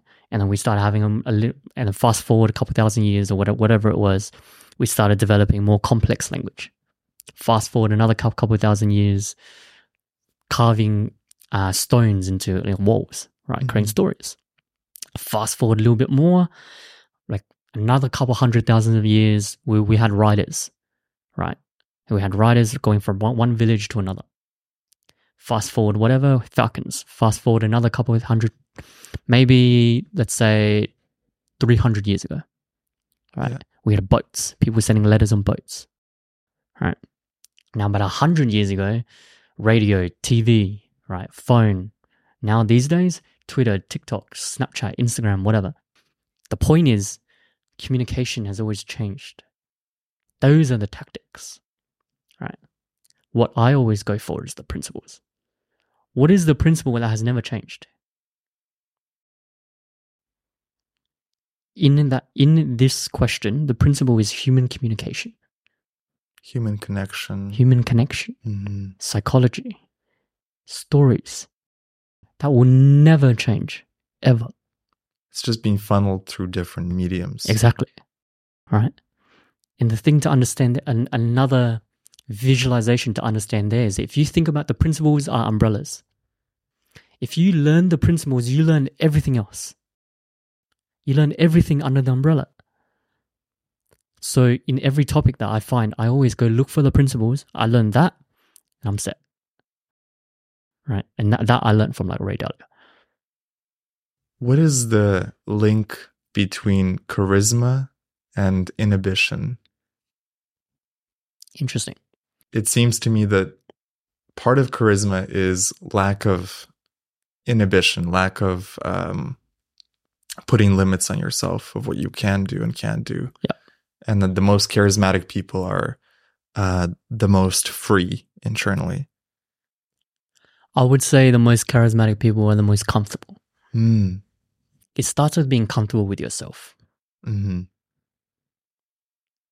All right. Think about it this way. Honestly, the most charismatic body language you can have is just the most comfortable body language. Right. Where you, you're just comfortable. You're making yourself comfortable. If you want to men spread or whatever the fuck they call it, do it. Why not? Right? If you want to lean back, do it. All right. If you want to be more smooth or whatever with your hand gestures, do it. Mm. Right. It's about being comfortable. Right. That's that's first. After you get comfortable with yourself, everything comes out from that. Meaning you become comfortable with making jokes, bantering with people. You become comfortable with just making friends very easily. You become comfortable with speaking very easily. Or like in a group setting. Like a very good example was when we were at that steak dinner and I can just tell a stories the whole table. Yeah. It's comfortable. So the key is to keep increasing your comfort zone. Yes. That's what makes someone magnetic. Yes. The reason why someone is magnetic, right, in this context, in this question, is they are free. Everyone wants that. People are attracted to this trait of just when someone is just there, they're just comfortable. You know, you can tell that they're not hiding or they're not trying to be one way or the other. They don't care. They're just them. They're just them. Everyone wants that. The thing that you want becomes the like things that, that's attracting you. Is there really such a thing as introversion and extroversion? What are your thoughts on that? My thoughts are very different to what other people would say. For me, and I've lived through this and I've been through this, and my students have learned this and it works for them too, right? Is that you are everything under the sun. Right. That's the fascinating part that I when we were talking about this earlier. Yeah. I don't believe in introversion, extroversion. Not only do I not believe it, I've lived out this lesson for myself. Right? It doesn't exist. Your personality traits, you are everything under the sun. Right? I'll give you a very good example. In some contexts, in some situations, you are confident. In others, you are shy. In some, you are good with women. In others, you are not. In some, you are good at public speaking. In others, you are not. And they're all facets of you. They're all facets of you. right? It's very similar to you experience every emotion under the fucking sun hmm shame, guilt, happiness, sadness, sorrow, joy, love. You experience them all. Personality traits are the same thing. You have them all. But what people fuck up at is that they attach themselves to one. I am an introvert. I am an extrovert. I am confident. I am not confident. Whatever it is. Even saying I am confident, you've kind of fucked yourself. How so? think about it this way everything has pros and cons right so one of the things that i was i'm very well versed at just because i was into it for a long time is personality traits uh no it's personality tests right so there's this test that's one of the best in the world it's myers-briggs is fucking baby work right mbti is just baby Don't tell it to my friend Will. He's obsessed with is it does he love that stuff I mean, I can talk about it, but it's just, it's not that. If you want to get deep into this, Mhm. like the best, the best that you can go is Hexaco. Hexago. Hexaco, Okay. right? How do you It- spell that? Uh, H E X C O. Hexaco. No. H E X A C O. hmm Right. And it's one of the most peer reviewed, researched fucking personality tests in the world. Right. The point is, on that personality test, there's a trait called neuroticism. And what neuroticism means is like a high sense of anxiety. Right. You just get anxious very easily. Right. You have a low tolerance for pain. Mm. right? Now, there are pros and cons to that. It doesn't personality traits are not good or bad. They're not one you would think that being confident in everything is actually good. It's actually not. Right? There are pros and cons. Think about it this way. If we were at a safari trip, right, where you where you were the person who was leading the fucking or I was the person who was leading the fucking um the the group. And there are lions and tigers and all that around us, and we're in tall grass. You can't see anything around you, and I'm cutting everything with a machete. You would not want someone who has low level neuroticism. They, they, they just don't get they just don't get anxious easily. Mm. You want someone who's a little bit. who's high level neuroticism. Uh-huh. They will keep you safe. Does that make sense? Yeah. Like one because they have again they need to have the training of course, but you you want someone with the traits of high level neuroticism because they will be like, oh shit, don't go there, don't go there. Oh, I saw that little footprint there. That looks like a fucking lion's footprint. Mhm. right? Someone who has a high level, uh, I mean, a low level neuroticism, who doesn't get anxious very easily, they would kind of oversee these things. They're not, they're not looking for it. They just don't get anxious easily. Now we go in, that, in, in a different context. Now, if you want someone that is a good speaker, a good public speaker, what do you want? You want the opposite, right? If you want someone with, um, like a good public speaker, you want someone with a low level neuroticism, who's very comfortable and doesn't get anxious easily. You don't want the high level neuroticism. And the key, I think, that you were mentioning is that all those facets are inside of us to a degree. Yep. Right. It's, so it's uh, which aspect of ourselves do we bring out in the Yes. context that we need? Yes. Which goes back to effective and ineffective. Uh-huh. Right? There is no good or bad trait. It doesn't exist. It's effective and ineffective traits for the situation at hand. Yeah. right? And a very good example is let's say you are at a dinner, a group dinner, and you're just networking or whatever, right? There is no chance that it will be effective to bring your introverted side out. It's just not effective. You bring your extroverted side out, right? That is effective. Now, let's say you are doing deep work. Now you need to do the opposite. You need to bring out your introverted side that is more introspective and more reflective and more all of these things out. You don't bring the extroverted side out that needs fucking stimulation. Is it easy for you to bring out those sides, or is it something that you had to learn? I had to learn it. And what are the main sort of uh, lessons or techniques that you've learned to do Yeah. that? Yeah. The key thing to do is embody the idea of switch. Meaning, and, and this takes practice, right? Meaning you can be serious one moment and then become fun next moment. Become introverted one moment, become extroverted another moment. Literally within a couple seconds. Right? And you can do, there are tactical ways to do this as well. Like a very good example is you can use your body to find your anchors, right? Here's, here's what I mean, okay? I have in my phone, I have a notepad of all of my anchors. If I want to get into thinking mode, I just do this. Okay. And I, that I know I'm brings going to be up. thinking, and it brings out my thinking. Right. But you don't create these anchors. You are already doing this. You already have anchors. You just need to find them, write them down, and just go, oh, that's my switch for nut mode. So let's say you wanted to bring out your fun side. What's your anchor for that? A straight back. A straight back. Yep. Straighten up my back, shoulders back. That's Huh. that's my anchor for that. And it's something that you just discovered, like you were looking for the anchor, Yep. and, but it was already there. It was wasn't already- something you All of these anchors are within us. Mhm. You have every fucking anchor for everything within you. You just need to be self aware enough to realize, okay, I'm experiencing this at this moment. What anchor do I have? Right? Like, what am I doing? And another example is if I want to bring out my speaking side, the anchor that I have is this.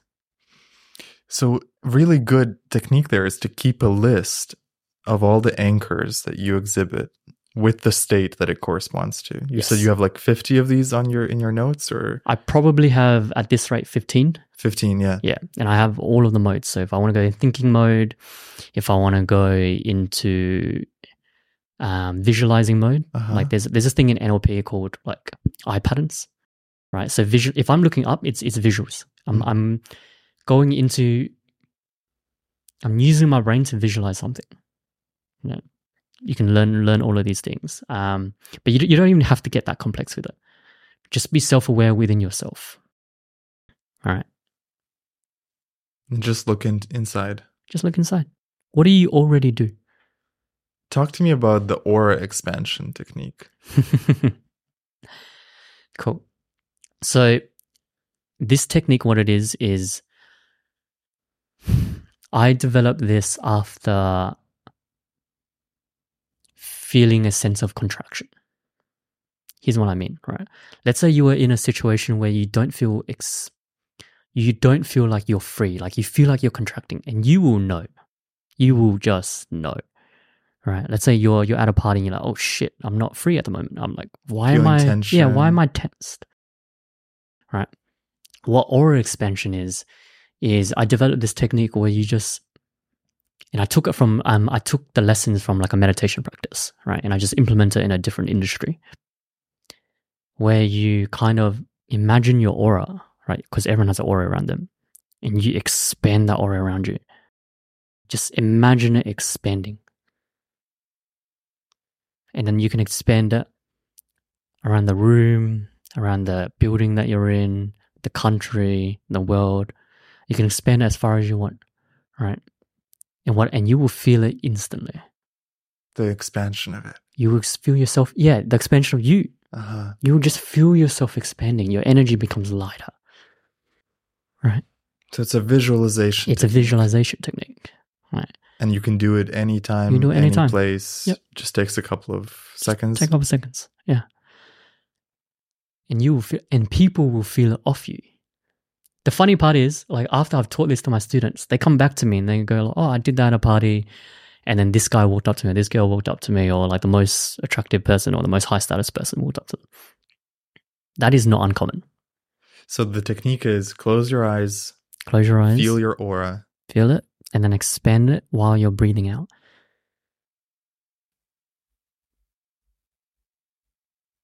and sort of feel the aura going further and further out of you. Yep. Hmm. Really cool, man. Let's take a little break. And when we come back, I want to talk about psychedelics. For sure. Let's do it. Let's do it. Tell me about your first psychedelic experience and how did it change you? Cool. My first one was a very interesting experience. So, the first psychedelic I ever did was mushrooms, right? And funnily enough, at the time I did it around like a drum circle. It was like a very spiritual um, drum circle kind of thing. And then with like very spiritual people and things like that. Now, a little bit of context, right? At that time, this wasn't even too long ago. This was a year ago, last June, July, something like that. At that time, I had a huge fear of dancing. It Mm. just wasn't comfortable for me, right? Like whenever I had to, was in an environment of dancing, I just my body would freeze up, you know. And I think a lot of guys are, are like this. especially when you feel like someone's watching you. or Exactly. No one, no one really is, no but one you cares. feel that. yeah, but you feel it. Uh-huh. you know and a lot of guys are actually like this right and i and i know because they, they tell me after i tell them the story they, they tell me so i had a huge fear of dancing i would just freeze up all right but then that first time i took mushrooms i was just dancing at the um, um, drum circle all right and then we kept going like the night just kept going and then we went all the way to midnight where we we were we were around in a circle, right? Everyone had guitars and bongos and things like that, and we were just chanting. Right, Mm. this was like my spiritual phase because and we were just chanting. The best part about that was that I knew in that moment in time, I knew I would never see these people ever again. Just because most of them were like on the road or like living van life, or they were a student coming in from another country, and they were li- literally leaving the next day or something like that. Right. I knew I would not see them again. And that actually made the moment so powerful. How often do you meet people that you know you're not going to meet again? Mhm. So it frees you up. It frees you up, hmm right?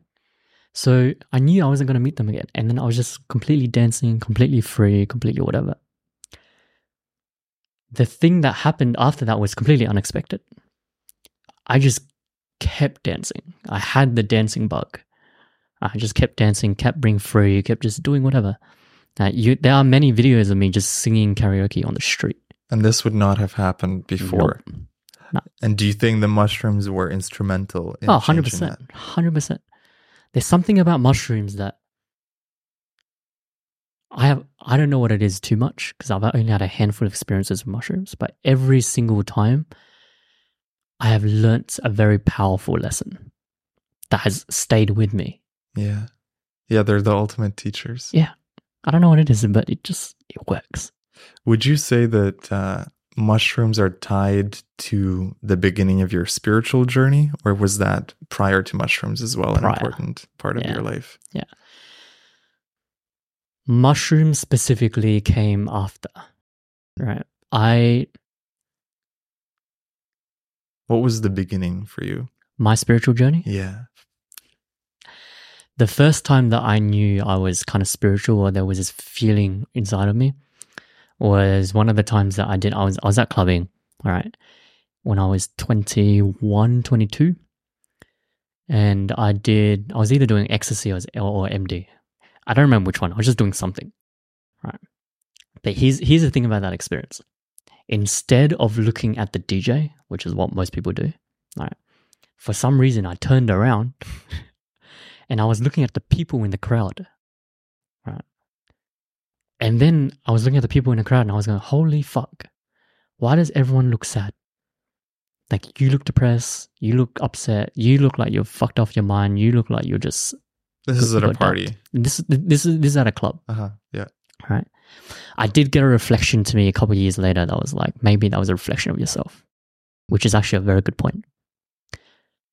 But at the time, how I took that that story and that narrative was this: when my brain is meant to have serotonin dopamine, all these feel good chemicals because of the drug, I felt one of the most depressed I've ever felt. And it wasn't even come down time. It wasn't like, you know, you feel it later. The next day. Yeah. Yeah, it was literally like an hour, two hours in. So there was something, and, and I was feeling pulled. I was like, no, this, this doesn't feel right. All right. And that started my spiritual journey of like, okay, there's something else, there's something more. So you're looking inward. Yeah. Yeah. But it wasn't until I moved to the Gold Coast, which is that spiritual community and worthy community that I mentioned, that I had a huge taste of this spiritual stuff. All right, everyone was spiritual, everyone was wealthy. That was the community that I was in. So we would do like DMT meditations and breath work, and then go into business meetings. Go drive luxury cars and go back into breath work. It was it was this kind of environment and it's sound healing. Uh-huh. Yeah. Uh, Tell me about the DMT breath work and what it taught you about self worth. Yeah, really good question. So this DMT breathwork, it was I went to one of our clients' uh, event, right? And he is like a quantum researcher, all of these things, um, Ninja Warrior. I don't know if he won or if he was a participant, but I know, he was in that. Right? Point is, I went to his breathwork. I know I went to his event. At the event, I did his DMT breathwork. Right. That was the first time in my life that I had, up until that point, that I had felt truly worthy. Right. But like not think, feel truly worthy. Hmm. And every cell in my being felt it. Hmm. And I was just crying profusely. Wow. Right. Because I had felt worthy for once. And this was a just to give people some context. It's a specific type of breath work that induces a DMT. DMT state. Yep. For a couple minutes or half an hour. What are we talking about? I'm not sure how long. Yeah. I didn't really get the theory of it. I just did it. Um, but if I had to guess, probably like 15 minutes, something like that. But we did go for like 15, 20, maybe 30 minutes. I don't remember how long it was. But yeah, And in that experience was the first time you felt truly worthy. Yeah.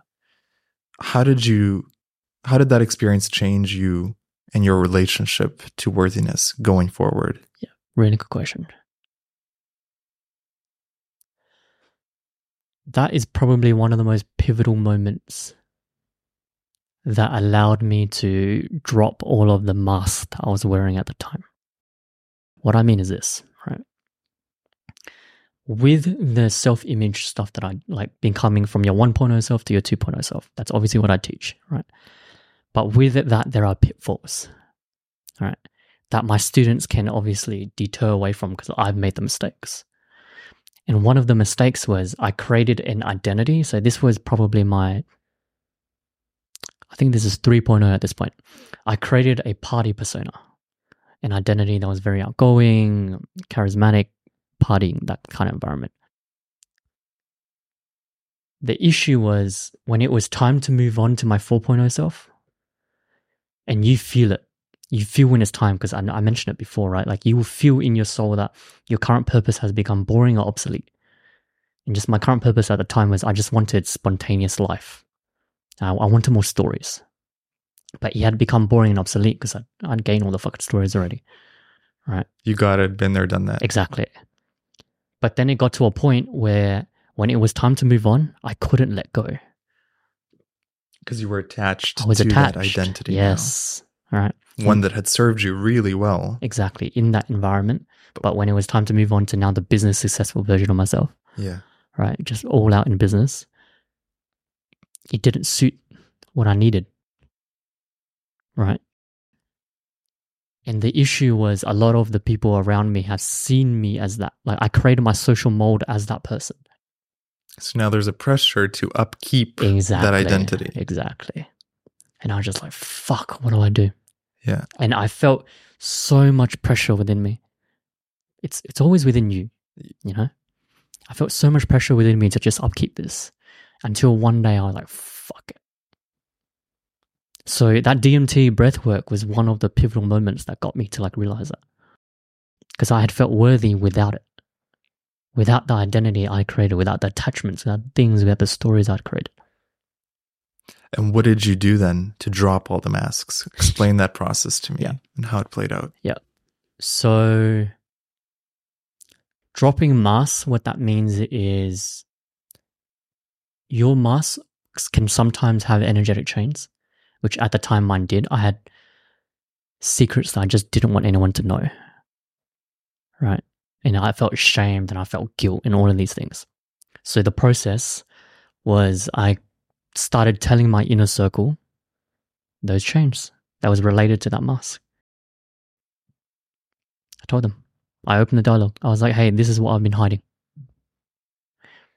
FY, at the time, before that, I was going to take that to my grave. Wow.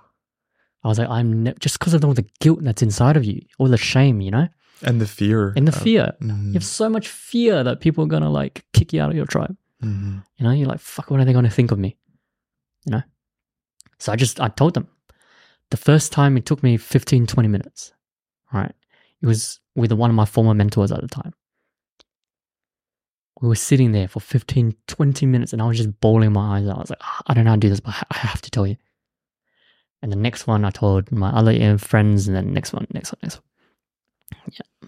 Takes takes a lot of courage to do that. I would say yes and no.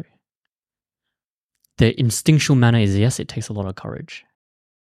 The no part is what choice do you have? Hmm. You know? Like, are you going to move into your next evolution, like your next 2.0 self? Right. Or do you stay stagnant where you are? You don't. Your spirit is calling for more. What fucking choice do you have? so it does take courage, but I also. Regret is more painful hmm to me, anyways. And so, just tying it back to the DMT experience, Yep. the reason that was so pivotal for you is because in that moment you felt worthy without the persona, Correct. which allowed you to then drop all the personas. Yep. You then came back to build another 4.0 or 5.0 Yep. version of you, right? So, do you see them as other personas or how do you classify them, the new versions? Yep. So I did come back with building the 4.0 version of me, right? But this time with the lesson of unattachment. Mm. Does that make sense? This is where um before I was like, my students can avoid the mistakes that I've made. Yeah. And these are fucking strong, like painful mistakes. Right? Which is why the going back to like the magic three, the third one is unattachment. You have to be unattached. Ready to burn the bridge like burn who you have become for who you can be For the next version. for the next version.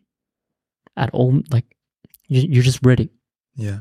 You know? So I created my 4.0 version knowing and ready that I will drop this at one point. Mm. And then when the 5.0 version came, Again, same thing. same thing. Same thing.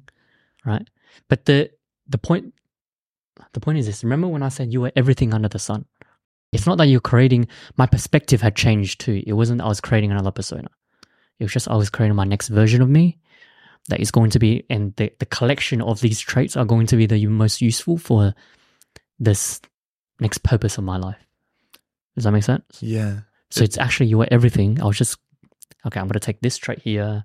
I'm going to take this one here, this one here. Okay, you three combined are going to give me like are going to create my next self that will create my next life.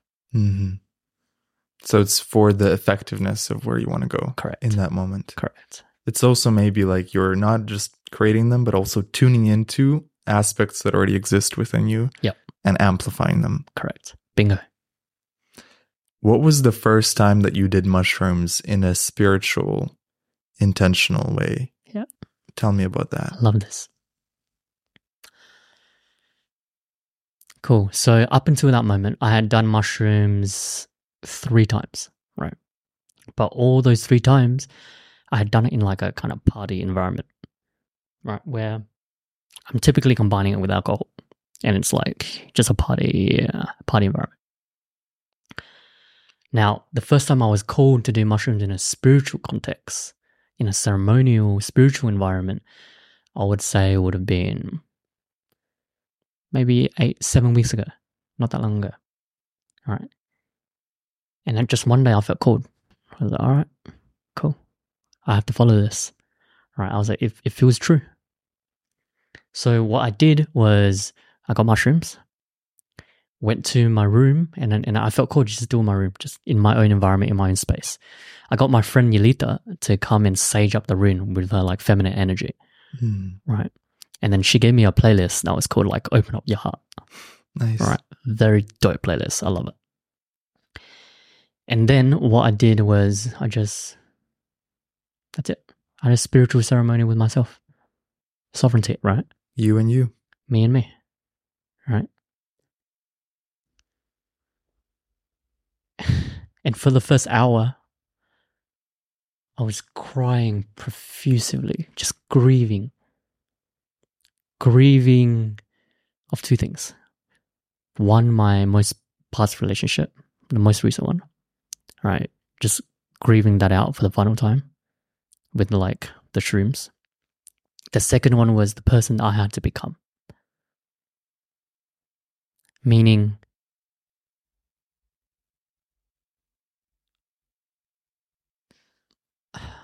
because I am this, because I am the first son, I'm, I'm the firstborn, and I'm the first grandson, right? I hold a lot of responsibility to myself to kind of pave the way for just people, for the people, especially for my inner circle, just people around me.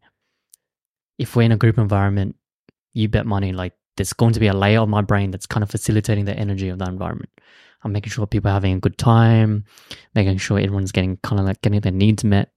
Do you feel like you have to be the protector Exactly. in a tribe? Exactly. Mhm. Right. A, v- a very simple example is this: if if I have any, if my female friends are around me and they're drinking, right, there is zero chance that I'm gonna let you drive home. Right. It's fucking zero. It's just not gonna happen. Right. And this happened very very recently. So I had um, I was I got a villa, right? Had a villa, and then I had my friend Alina around. Now we were, we were just drinking, drinking wine, etc., etc. By the end of the night, she wanted to drive home. I was like, "Fuck that!" Right? I gave her four options, four or three. Right? I was like, "Okay, we have three rooms. Me and my friend are going to take these two rooms. You can either sleep here. I will get you a car home. I'll get you a driver. Right? I will drive you home and drive my and then go get a grab back." or you just fucking knock out on the f- couch. I don't really care. But you have a full room for you. All right. You have one of those four options. And she kept trying to like, you know, being like, no, no, no, no, no. It's just not going to happen. So that's the protector instinct. It's the protector instinct, you. Yeah. And there, some some girls might be like, uh, I'm an independent woman. I'm not. It's just no. In in that case, we we can't be friends. So in the mushroom trip, you were connecting with that part of yourself Yes. and crying. Why cry? Why why the grief around that? I was grieving around because I had to grow up so fast in terms of like I just put a lot of responsibility on myself. And it and it plays out, right? Because I, I surround myself with people who are much older. Right. The average age of my social circle is probably 30. Mm, and you're I'm 25. All right, probably 30, 32, something like that. Right. And the thing that I was grieving around was the fact that this the part of me that is naive, the part of me that's just a little boy, the part of me that just has no responsibilities and things like that. I don't often let that part just out. mm, the child part of The you. child, the inner child part, I don't often let that out. Was it coming out on the mushroom trip then? A little bit. Yeah. It was coming out in the way of I know I had to become a man much faster than you would have wanted. I wonder if there's a way to nurture both your inner child while remaining the protector and the leader that you want to be. Yeah. There probably is. I just haven't found those answers yet. Right. That's, those are not principles I've found yet. Um, but when I do, I'll let you know. So like Saturday, Sunday, inner child. Yeah. could be. Hey, yeah. Friday. Saturday, Sunday inner child could work. Yeah, yeah, yeah. Just hearing your story, I think it's probably very important to reconnect with that part 100%. because all that child wants inside you is a bit of love, a bit of attention, to be seen, to be heard. Even Be though you have all these responsibilities and um, protector, leader qualities, you know? Yeah. What have mushrooms taught you about the universe and God? I love this. So that most the same mushroom trip, that same spiritual ceremonial mushroom trip. After I started crying all that, grieving, right, purging. What ended up happening was there was one point in the trip where I just had my hands like this. Right, I was cross-legged and I had my hands like this, and I was closed eyes and I was bowing, and I was just bowing to like Mama Gaia. I was bowing to the universe, Uh-huh. and what the representation was, it was I surrender. I am yours. I am your son. Whatever you want to move through me, I will action it out. And the things that, the lessons that I was getting or the downloads that I was getting at the time was roles and responsibilities. Here's what I mean, right? Up until that point in my life, which is not even that long ago, I was often living for me. Like all of these 1.0, 2.0, 3.0, 4.0, 5.0, each of them had a different purpose, right? Each of them had a different something calling them at the time. So, for example, it could have been living a luxurious life, getting confidence back, um, going to high value parties, attracting feminine girls, whatever it is, right? It was all for me. Only when I took that mushroom trip, I was getting downloads of becoming a father. Ah, okay. I saw myself having two daughters. All right. I was getting downloads of being the son, being the brother, the friend, the coach, the mentor, and the leader. Right. All of these things. These were the roles that were being bestowed on me. And the mantra that kept going in my head was I accept. I accept. Like this. I accept. I accept. Every role that you want to that you want me to play out. I will not run. I will not hide. I will not falter. Wow. So it went from like a sort of an egocentric you, me, me, me to, oh, I am the father. I am, I'm going to have kids, uh, thinking of others. Yes. Yeah. I'm actually glad that it did play out that way, specifically because the lessons that I had attained in those five years, or 1.0, 2.0, etc., etc., they were very authentic lessons. Does that make sense? hmm Like it, because I wanted it for me, it was well and truly I received those lessons. All right. And then when it was time for me to now become a coach, now pass these lessons on, like, you know, the hero's journey, right? Leaving the tribe, learning the lesson, coming back, teaching the tribe. Yes. When it was time for me to now pass these lessons on, I had the true gems that I can be like, hey, there's a pitfall there to Because like almost gone students. on your own journey. Exactly. Yeah. Right. It wasn't, the intention was never to be a coach. The Mm. intention was I just want to go and see what happens. Right. So now with my students, I can be like, there's a pitfall there, there's a fucking hole there, there's a volcano there, don't go there. You know, Did they listen? yeah, they do. Yeah. Yeah. But obviously, they have to meet me where I'm at. Right. Mm. Like, so not you meeting them where they're at. They have to meet you where you're at. yes. Here's why I will hold you to a higher standard than your 1.0 self is currently holding you to. Yes, I see. Meet me where I'm at. Yeah. because I will take this 100% seriously. And I want you to too. You see their 2.0 version before, Before they them. see it. Yes. and you hold them to the standards of your own standards, but also their 2.0 standards Yep. that they might not have. They tell me to. their standards, right? While we're in that mastermind, while we're in that container, they go, This is the person that I want to be. I take that container and I reflect it back to them.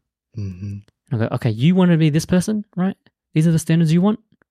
Cool. We're going to do this. All right. So you meet me where I'm at because I'm holding your standards up against you. Mhm. I'm reflecting it back to you.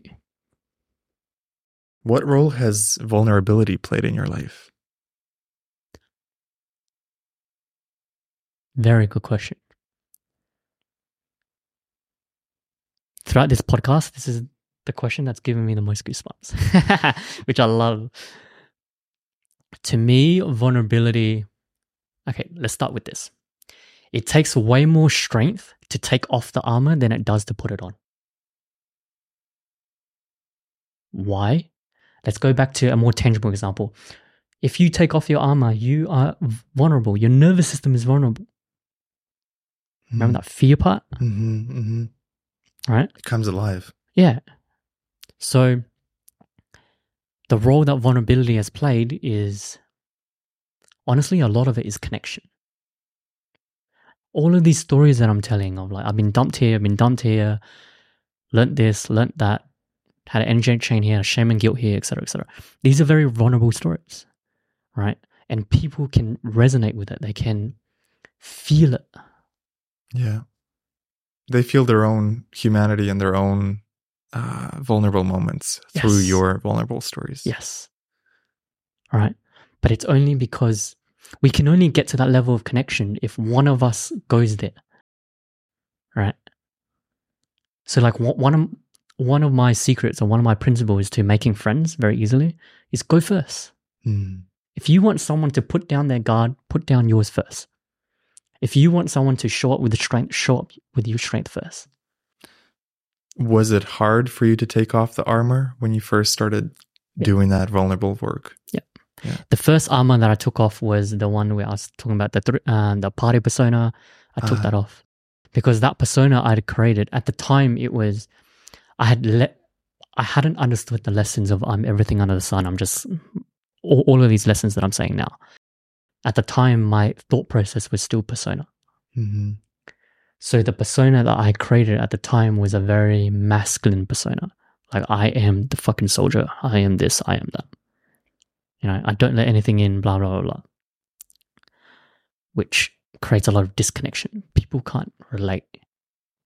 You know, and when I took off that vulnerability, it 15, 20 minute conversation. FY, this is after weeks of like internal tugging of me going, fuck, should I do this? Should I do this? Should I do this? There's so, so much guilt and shame around the stories that I've been holding within, you know? Yeah. And then you decide, I'm going to bring this into the light. Yeah. Once it's in the light, it tends to lose its power over you. yes. It loses its power, but also you become free. Yes. Remember that the energetic chains? It's gone. Mm. And then it frees you up to be, to go to the next level of your life. Exactly. What have you learned about self love on your journey? Love that. Okay. So in my journey, after after all, all of this, let's, let's just go back to the similar moments. After all of this, what ended up happening was I became more feminine. I was able to now go into the feminine. Right. I was too too into the masculine. Now I was able to go into the feminine. So I was becoming very free flowy. All right. I surrendered a lot. All right. I was like, wherever my my universe's GPS, my desires want to take me, I'll go there. That was your year of being a woman. That was my year of being a woman. Yeah. Yeah. um, so I surrendered heaps. And that taught me a lot of how to love myself because I could finally feel shit at a deep, much deeper level than previously. You know? Mm-hmm. Like previously, I did feel it, of course, because you know the the first breakup. But it just wasn't as deep. Like I hadn't met parts of myself yet. These are parts of myself I never ever met. The feminine part, the free flowy part. Right? Yes. I gotcha. So, the depth, for those who are looking for more depth of their own being, what can they do to connect deeper with themselves? really good question. For for this question specifically, I'm gonna give in the street advice. I'm gonna give very tangible In the exercise. streets, let's do it. right? yeah. And one of- one of the exercises is this, right? Okay, so it's very well known that the eyes are the windows to the soul. Right? Mhm. The eyes are the windows to the soul. So true. Now, what you can do is there's an exercise called soul gazing, Mm. which people often do with a partner. right? And all that is is just you hold eye contact with someone and you hold it for an extended period of time without talking. You just sit down across from each other, eye contact, don't talk. 10, 10 15, 20 minutes, whatever it is. All right. Now, you can enhance this exercise a lot more. One, go look into their left eye. Don't look into their right. So if this whole time, if you uh, if you've been noticing, I'm only looking at your left eye. I see. Right. Yeah. Here's why. The left eye represents the feminine. It represents connection. Uh huh. The right eye represents the masculine. It represents like if we're in a business context, I'll swap. So right eye for business meetings. Right eye for business meetings, left eye for Soul for gazing. for soul gazing, for like feminine, for connection. Yeah. Right. Now, for the people that wants to meet parts of themselves that they've never met, or the depth, all right, Uh huh. go in a mirror, go soul gaze with yourself, go look at your left eye, and just do it with you. That's it. And then whatever comes up, let it come up. If you want to cry, cry. If you want to be angry, be angry. Right? If you just want to stare, stare. Anything, any emotion that comes out, let it play out. Mm. Right? And you will meet parts of yourself that you have never met before. And often, actually, people cry, which is completely normal. Is it because they're accessing parts that they haven't really spoken to? Yeah. Yeah. Or maybe also dealing with shame and guilt and Yes. parts that they just haven't been looking at. It's it's it's a lack of self love that leads to so much of this shit. Mm-hmm. a lack of self worthiness. I'm not worthy. I'm not loved. All of this deep down, but it's so fucking ingrained in us because of the culture, right? That we don't notice it.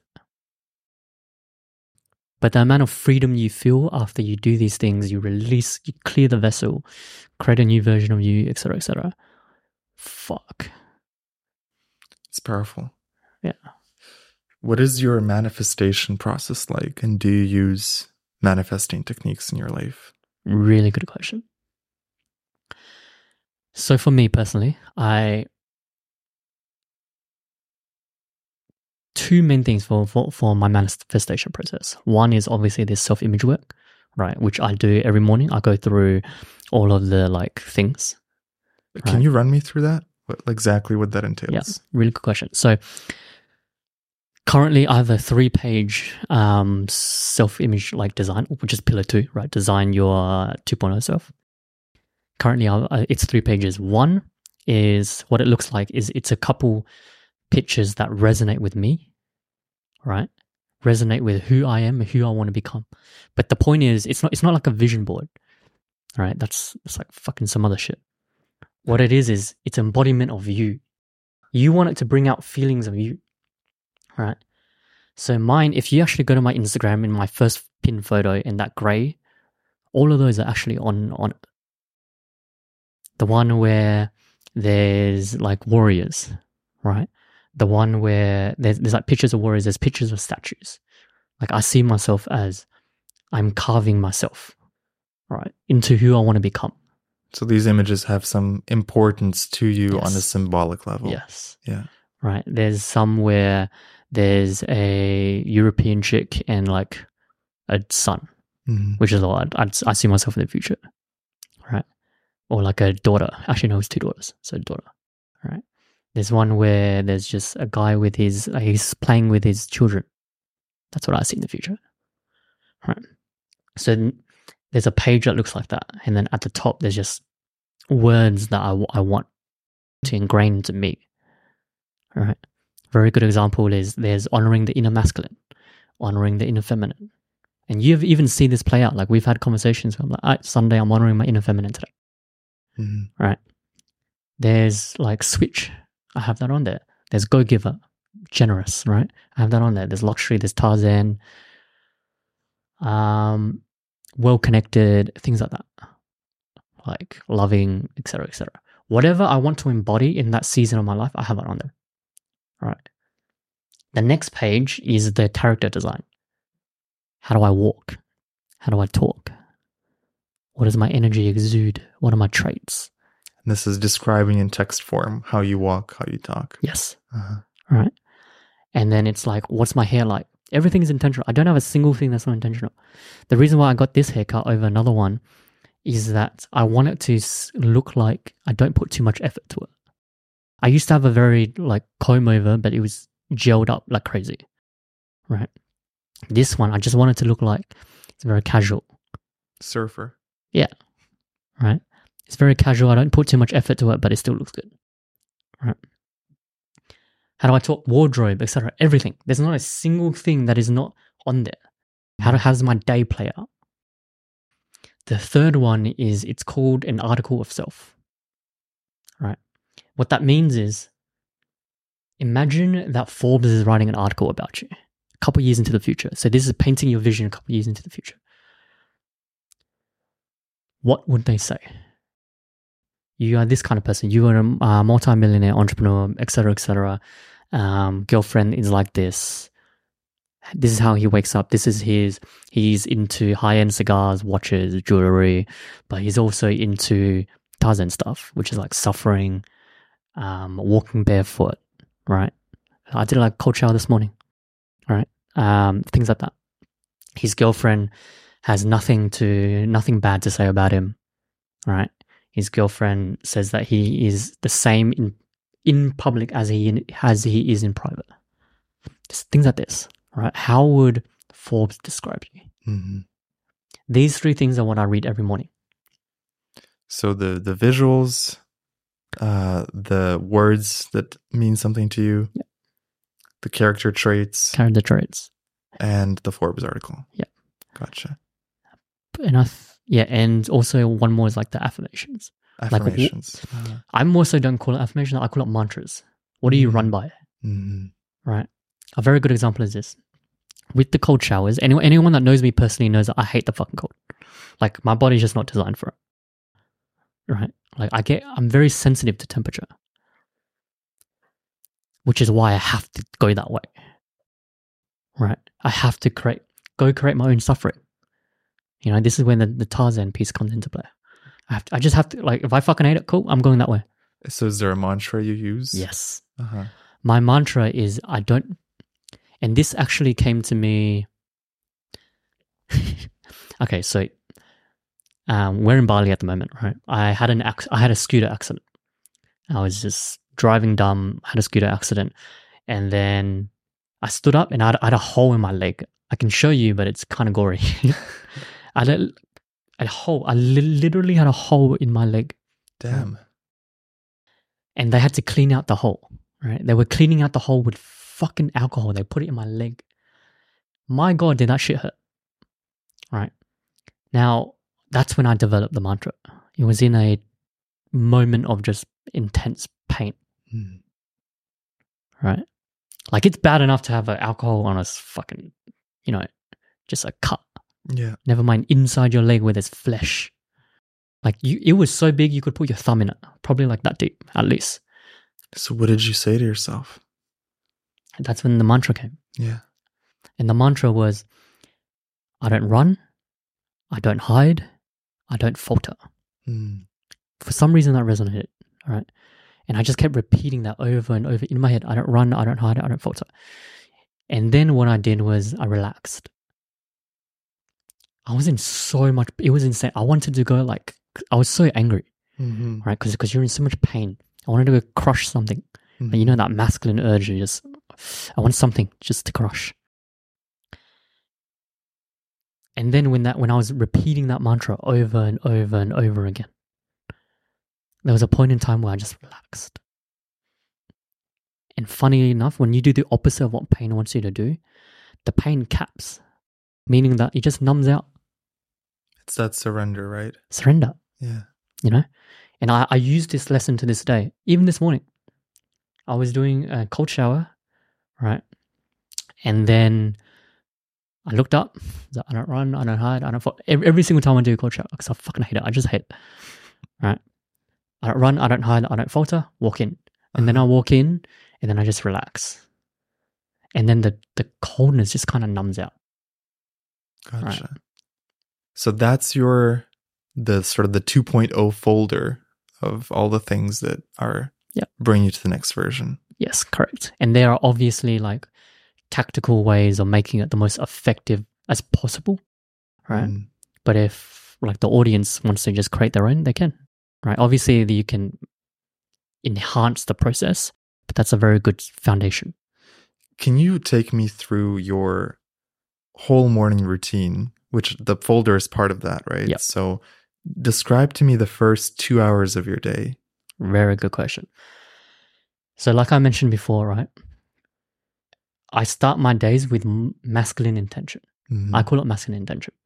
What that means is this where we are currently living in Bali, yeah, most people have noticed, and, and you would if you, you you probably have noticed as well, the like energy of the land is just very feminine. Right? Yeah. Like everyone is very free flowing, everyone is very feminine. Right? And it's just the, the energy of the land. It's very feminine place. Right? And like you can see everywhere. You know, like the locals, they would put offerings on the ground, like a lot of reverence for the land. But this, this, these are just very feminine traits and things like mm-hmm. that. Right. Now, moving to Bali, I knew that if I did not set up boundaries, I'm fucked. You're going to get sucked into Swayed, the, the yeah. surrender flow. Exactly. I'm just gonna get in the vortex, just gone. Hmm hmm Right. And I want, and I was like, no, like now I need to work. I need to build this business. I need to scale it up.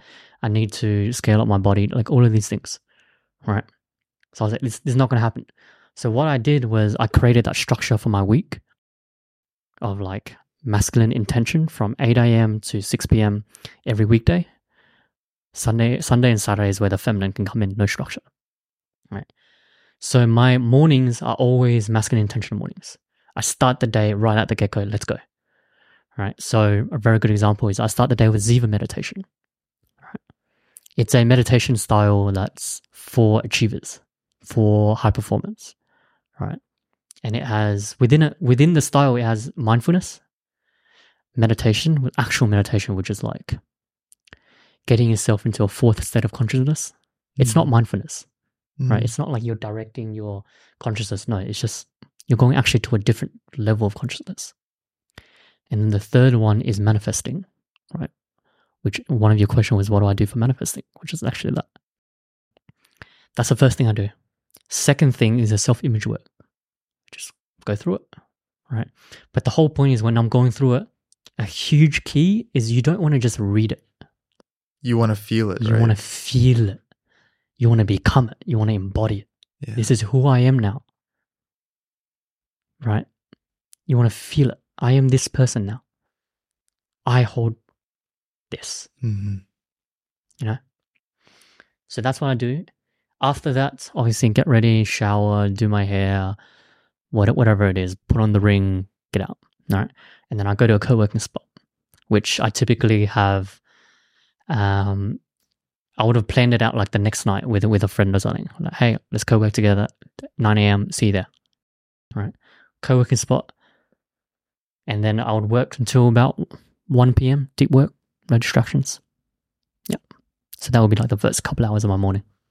Tell tell me a little bit more about the meditation. Is that something that you recommend the listeners look up on their own, or Yeah. can you give Yeah. me an overview of how to do it? Yeah, perfect. So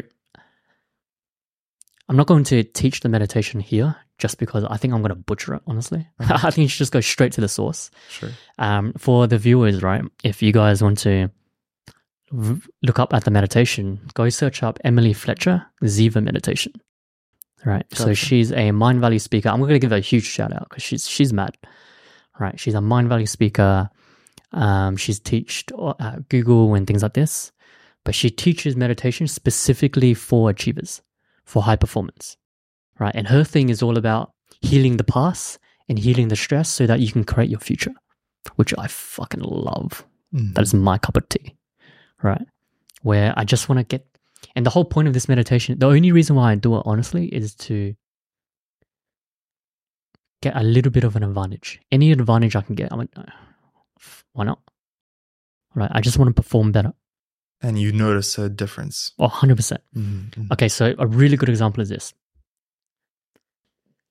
With my one of the things that I, the lessons that's playing out in my life is just, or one of the concepts that I use actually is separating your awareness from your thoughts, right? But not like in text, no, not intellectually knowing this, but f- feeling it. And how I visualize it is my awareness is over here, my thoughts over here, right? And what that meditation does is it allows me to actually do that a lot more powerfully than if I didn't have a meditation practice. Right?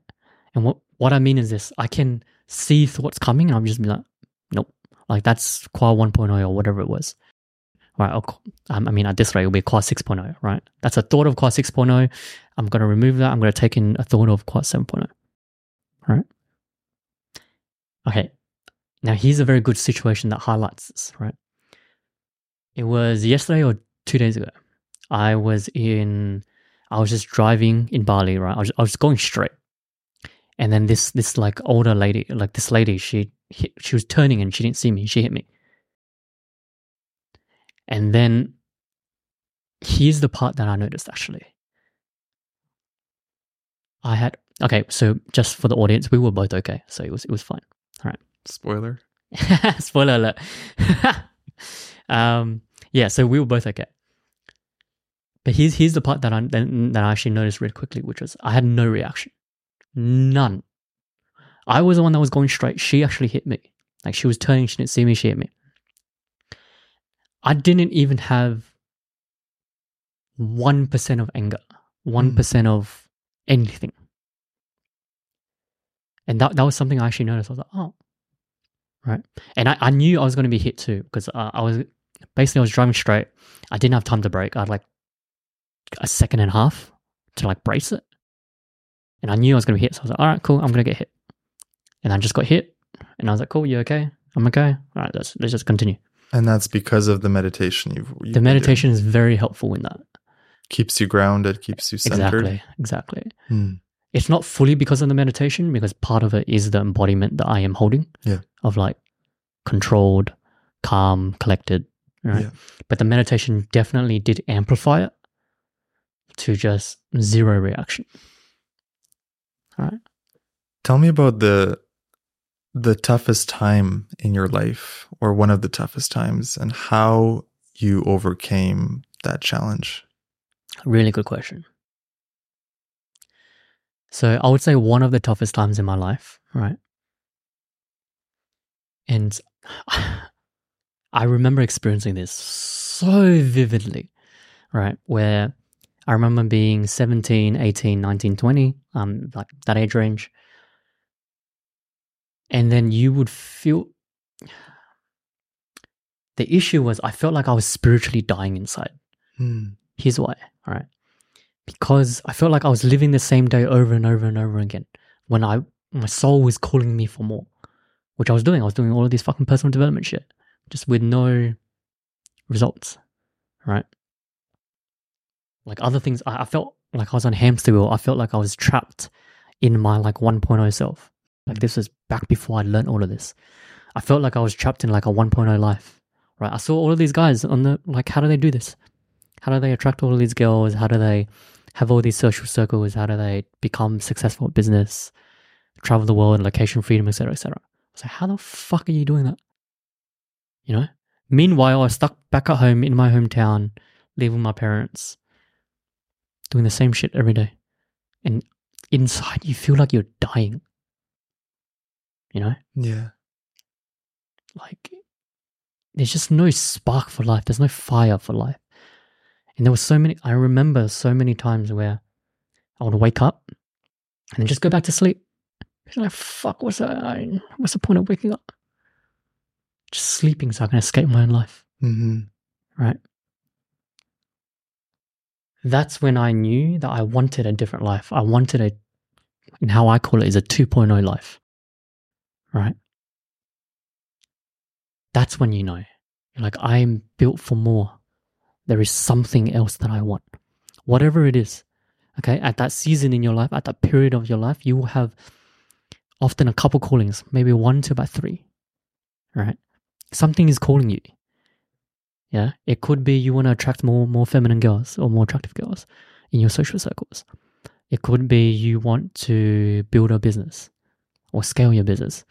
It could be you want to have location freedom, travel the world. I had that at one point. Right? Whatever it is, you have a calling. And you know it. You cannot run from this. Like I mentioned before, this is the universe's GPS for you. You hear it loud and clear. Fucking loud and clear. hmm You can numb it out as much as you want. You can go drink, drink with your friends and hang out and smoke weed and blah, blah, blah, blah, blah. And that was the pain you were feeling at 17, 18, 19 of Yes. hearing the GPS coordinates on some level, Yes. but feeling stuck in your current Yes. 1.0 reality. Exactly. Mhm. Right. I felt stuck. I was like, I can't, how do, how do I do this? Yeah.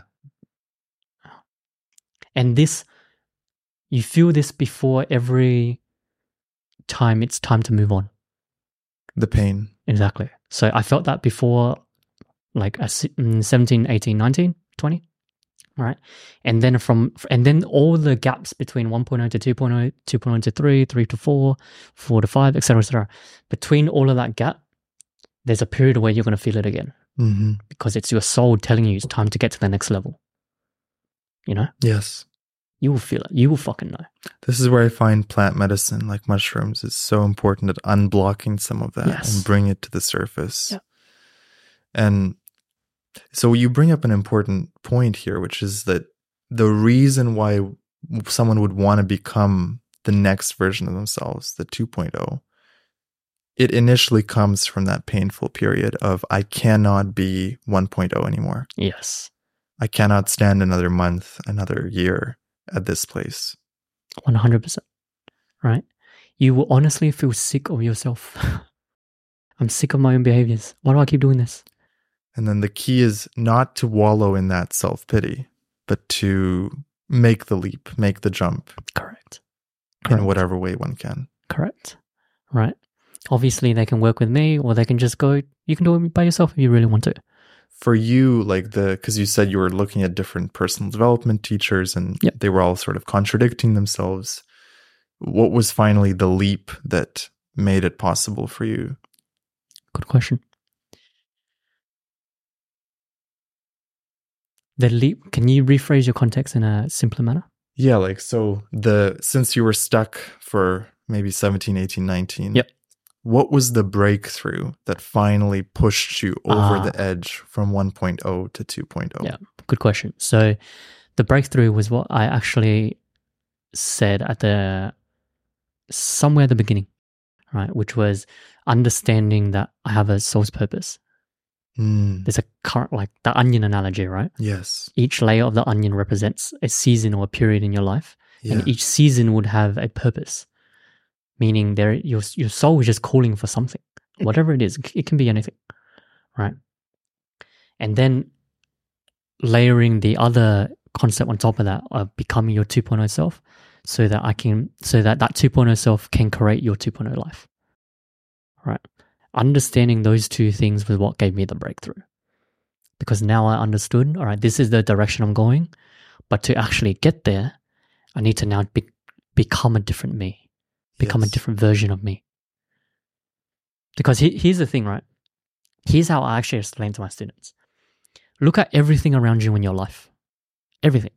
From your dating life to your social life to your location where you're living to your business, right? Everything. To your body, wealth, health, e- all of it. Now, use the formula and go backwards. Everything you've created in your life is what your 1.0 self is capable of creating. hmm Period. End of story. Mm. Your 1.0 self is not capable of creating more. It's gotten you this far, It's gotten you this far. but no further. Exactly. Right? Equation equals 1.0 self equals two, 1.0 life. So if you just go backwards in the equation, look around you and go, all right, 1.0 life, this is how my life is, XYZ, blah, blah, blah. This is my dating life, this is my social life, this is my business, this is everything. Right? And then just go backwards. I'm like, ah, cool. So this is what my 1.0 self is capable of. Right? And if I was capable of more, I could I would have created more by now. Does that make sense? Yeah. So now it's we burn that. Now we go 2.0 life. If this is the life that I want, equals 2.0 self. So I have to go backwards, right?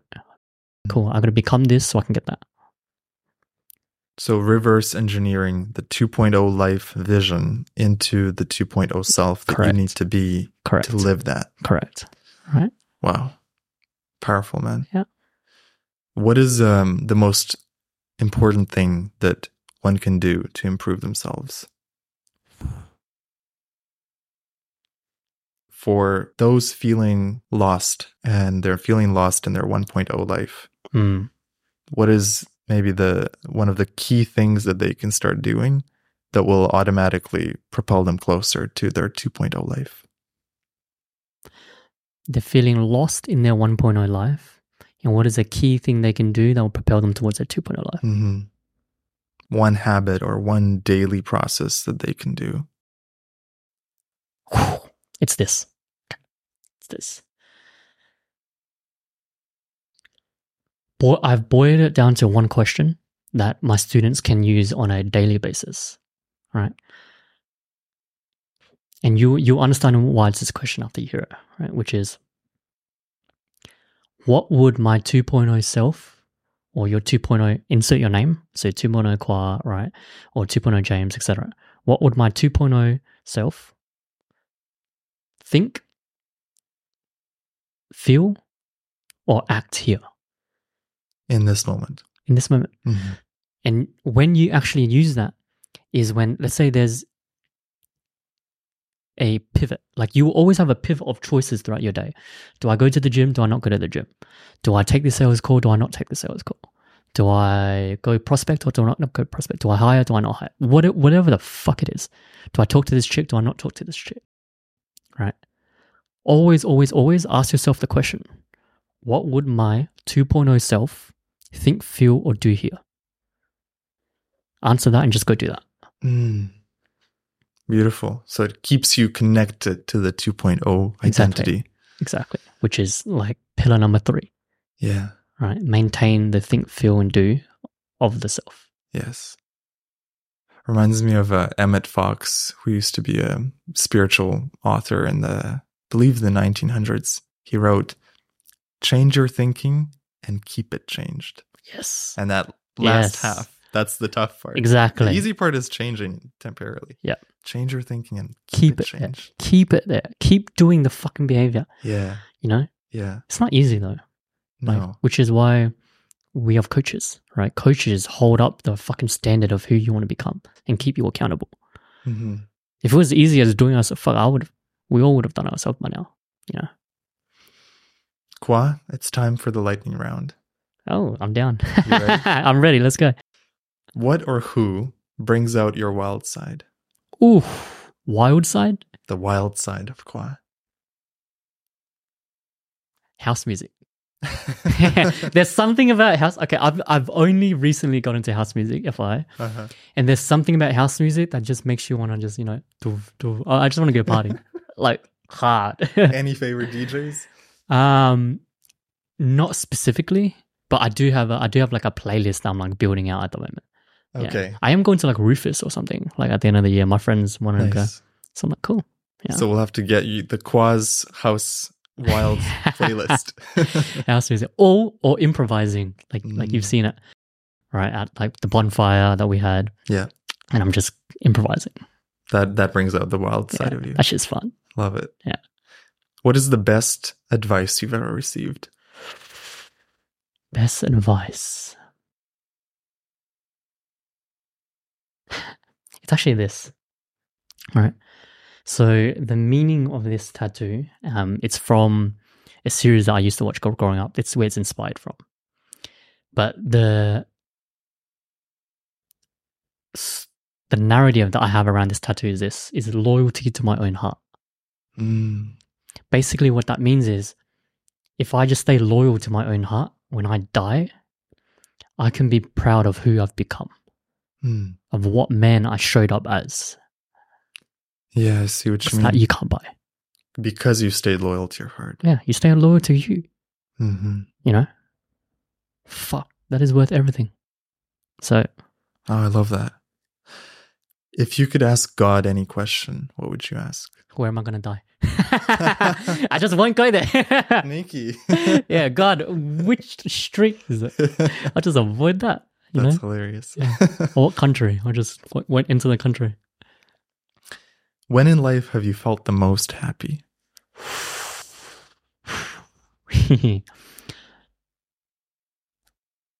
My farewell party at Gold Coast. So when I, when I was at Gold Coast, I had a farewell party. Um, I hosted a karaoke just party in in in the penthouse. Mm, Right, I saw so- that on your Insta. Yeah, that shit was fun.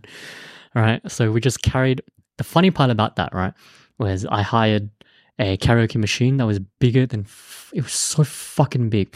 It was just absurdly big. It was just stupid. Right.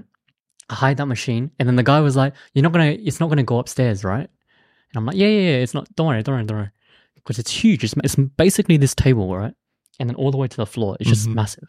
Probably weighed like 150 kilos, 200 kilos, something like that. Totally overkill. Yeah, totally. It was just stupid overkill. It wasn't like a little. I was like, I want the biggest fucking thing I can find. Go go big or go home. Exactly right. And it was like lights everywhere in the machine. It's the own disco ball. Stupid. Point is, we brought that machine up right, left it on the first floor because the the penthouse is on like where we were gonna party was on the second floor of the penthouse. And then when everyone came, I was like to the five biggest guys, I was like, you, you, you, you, you. All right, let's go carry the machine. so we carried it up and then we just had a blast. All right. Um, we were just singing our hearts out, just fucking, yeah, just dancing, singing, having a blast, drinking, having pizza, things like that. Um, but we it actually got shut down by the cops because we were so loud. Too much fun. Yeah, it was just so loud, right? And like my friend Charlotte, she actually told me that because she, she went to like go get drinks or something. She actually told me that three streets down, you could hear us. That's how loud we were being, Oh wow. right? Um, yeah, that was fucking mad fun. so that's the happiest that, that uh, Probably, yeah, I love it. yeah. If a- not top three, What a beautiful memory. Yeah, I love it. What do you value most in your friends? The first thing that comes to mind is loyalty. Mm, that's just one of one of the values that I just hold in myself, which a lot of my friends obviously reflect. Otherwise, you wouldn't be in my circles. what does loyalty mean to you? okay, so I I know this series gets a lot of shit, but I actually do like the series, and it's very shit writing. I understand that the, the writing shit, but I, I love the values that the series has, and the series is Fast and Furious, right? The writing is just ass, right? Family, family, blah blah blah blah. But the values that it up- upholds, I actually mad respect. Meaning that like no matter what happens, they got each other. They are a group that will fight anything. They're like, fuck it. You wanna you wanna go against the cops? We'll go against the cops. You wanna go against the army? We'll go against them. You wanna you wanna go against the underground? We'll go against them. To me, that's like loyalty in terms of like this Mm. is my circle. We protect each other. Let's go. beautiful. So sticking together. Yeah. What three words represent the core essence of who you are? Can I cheat a little bit forwards? Sure, of course. So the reason why I say that is this: this the first word is technically two words, and the first word is it's called lean in. Basically, what that means is wherever you're up against your comfort zone, just fucking lean in. hmm Just lean in even a little bit. And I know sometimes it sucks, but just even a little bit, right? The second word.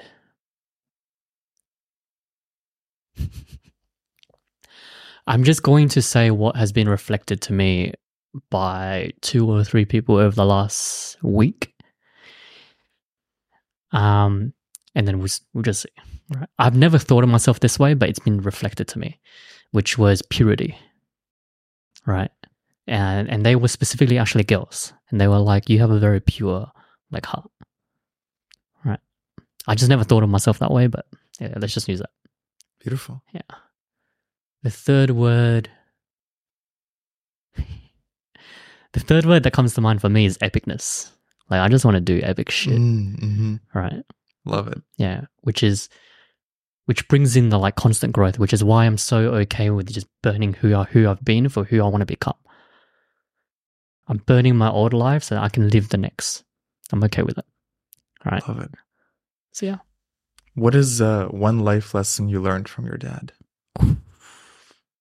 I'll definitely go with the win at life.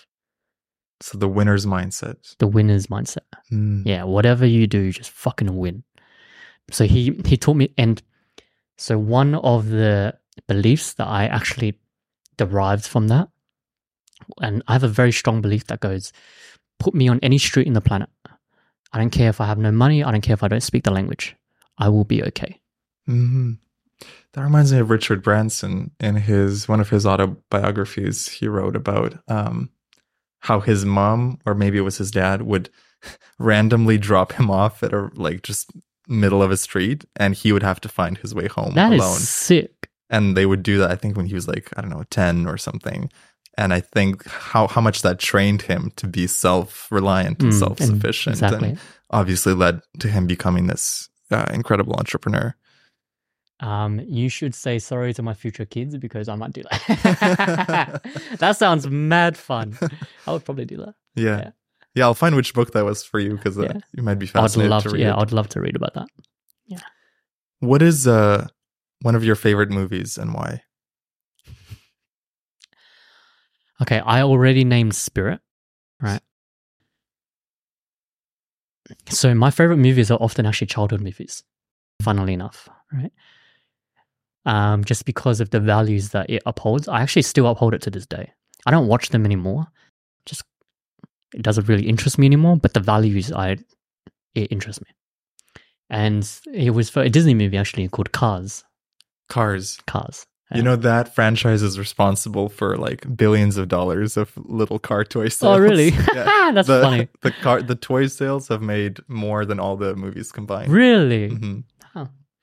Actually, funnily enough, you know, um, George Lucas or Lucas, whatever his fucking name is, the Star, Star Wars, Wars? creator? yeah, George Lucas. he he kept the licensing for the toys. Don't quote me on this, but I'm pretty sure he kept the licensing for the toys because he knew it was going to blow up. He did, yeah, yeah, genius move. He's so smart, Led him to him becoming a billionaire. Yep. hmm yeah, super intelligent.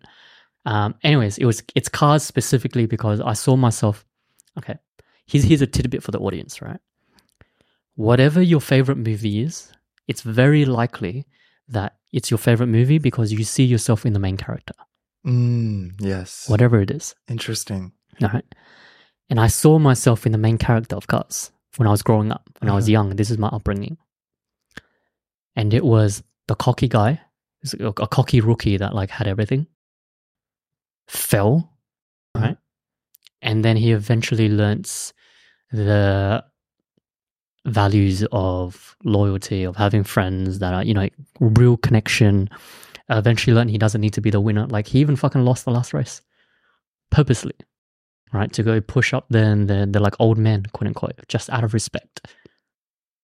And I would hope that in my life now, I would uphold the same values.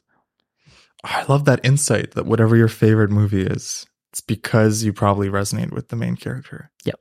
It's very likely You see yourself in them. You see yourself in them, Ah, wow. and it's it's very good to look at childhood movies for that as well. What did you? Because it's often how your life is kind of going to play out. hmm Funnily enough. Yeah. What is your dream for the planet?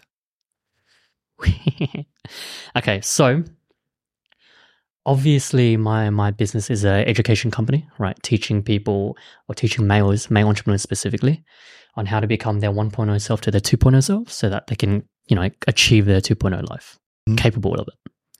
Now, on the other hand of that, my cause, that's the vision that I actually uphold is while I'm doing this, I want them to become healthy masculine in the process. So I will, while they're doing this, which is what they want, I'm going to teach them this stuff, which is what eventually is going to build their character as well. Here's what I mean, right? How I envision is this. I see myself speaking on stage or on whatever, which I've done before. And then I see in the audience, I see just healthy men Mm. healthy entrepreneurs, healthy masculine, healthy leaders, right? And then they go off and they lead their tribes. They become the protector, they become the provider, they become the safety for their tribes. Right? They make people around them feel safe, feel loved, feel comfortable, especially the women around them. Fuck. Do you know the effect that that's going to have? When now masculinity becomes healthy masculinity. So while I'm teaching all of this stuff, I'm going to insert this in as well. Right? This is the course. I want healthy fucking leaders. I want healthy masculine. Yeah. And the ripples you create, then they can create their Yeah, ripples in their They create their own thing, right? And then the whole planet For sure. shifts consciousness. Beautiful. Imagine if men in the world had this sort of insight of going honoring my inner masculine, but on it also honoring my inner feminine. hmm Fuck. Game over. The men are the fucking leaders. Right? In the tribes anyway. In in your own inner circle, in your own brotherhood. You fucking lead. Become I feel like this emotionally resonates with you. Like. I can see the the emotion of it. It's just it's true. Right. What is one thing you can leave our listeners with on how they can lead a more epic life?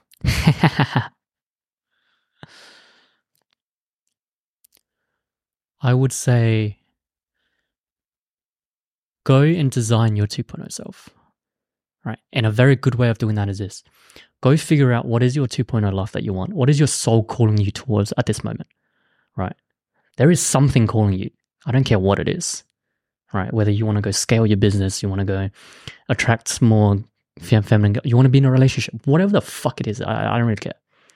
Now, go design that life, like write down what you would want in that kind of life. Now, remember the formula 2.0 equal 2.0 life, right? 2.0 self equals 2.0. Now go backwards. What kind of person would have that? Now go design the character that would have that. Here's what I mean also.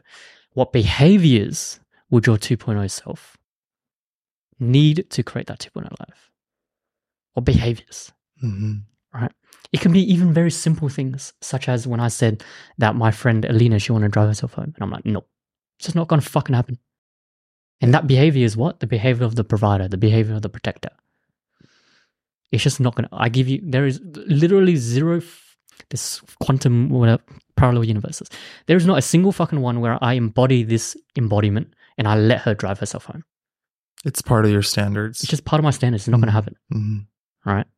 It's the same thing as like, I'm not going to have another embodiment of me that doesn't have a mission. It's just not going to fucking happen. Yeah. Exact same thing. Right. So, what behaviors, what embodiment do you need that's going to create this life? If you can do that, you are so much further than everyone else because it all begins there. Brother, thank you so much. This has been a fantastic conversation. Where can people find you if uh, they want to vibe with you? Yeah, I love it. So you can go to my Instagram, um, Khoa, so K H O A T R N, Mhm. right? I'm typically on Instagram, or you can go on my Hoobe link as well, H O O dot B E slash Khoa, K H O A.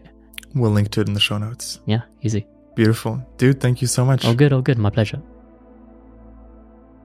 You've been listening to the James Xander Trip podcast. If you enjoyed this conversation, do me a favor and share it with one friend who you think might enjoy this podcast. Please subscribe to the YouTube channel and the podcast on Apple and Spotify. And to stay in touch with me, join the newsletter at jamesxander.com. Thank you for listening and have a beautiful day.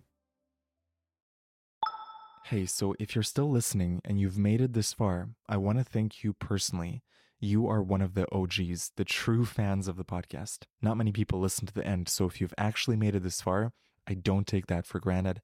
I appreciate you so much, and I invite you to reach out to me personally. I'd love to hear what episodes you most enjoyed, what type of topics, and what type of guests you'd love to see in the future. Feel free to message me on Instagram, or you can email me if you sign up to my newsletter and just hit reply to the welcome email. I'll be sure to read it. Now, if you have a moment to rate the podcast on Apple or Spotify, that would help me out so much. I super appreciate that. And if you haven't yet subscribed to the podcast on YouTube, please do me a favor and go to youtube.com slash at James Xander Trip. I'm trying to get to 1,000 subscribers, so every subscriber counts. One last thing I have another podcast where I do solo episodes, mostly about psychedelics, but I also share life lessons and all sorts of insights. So if you search for The Microdose, you can find my second podcast on Spotify, Apple, or wherever you listen to podcasts. And finally, I just launched a mindset course called Unlock God Mode. So in the next audio, you'll hear more details about my course. If you're not interested, feel free to skip to the next episode. Again, thank you so much for listening to the podcast. It means the world to me. Feel free to share this episode with a friend that you think might enjoy it, and I'll see you next week. If you enjoyed this episode, you might enjoy my brand new audio course, Unlock God Mode. Unlock God Mode is a four week experience where every day you'll get a 15 minute audio lesson that gives you frameworks, tools, and perspectives to upgrade your relationship with life. In the same way that mushrooms give you insights that help you up level in the video game of life, I designed this course to do the same thing for you.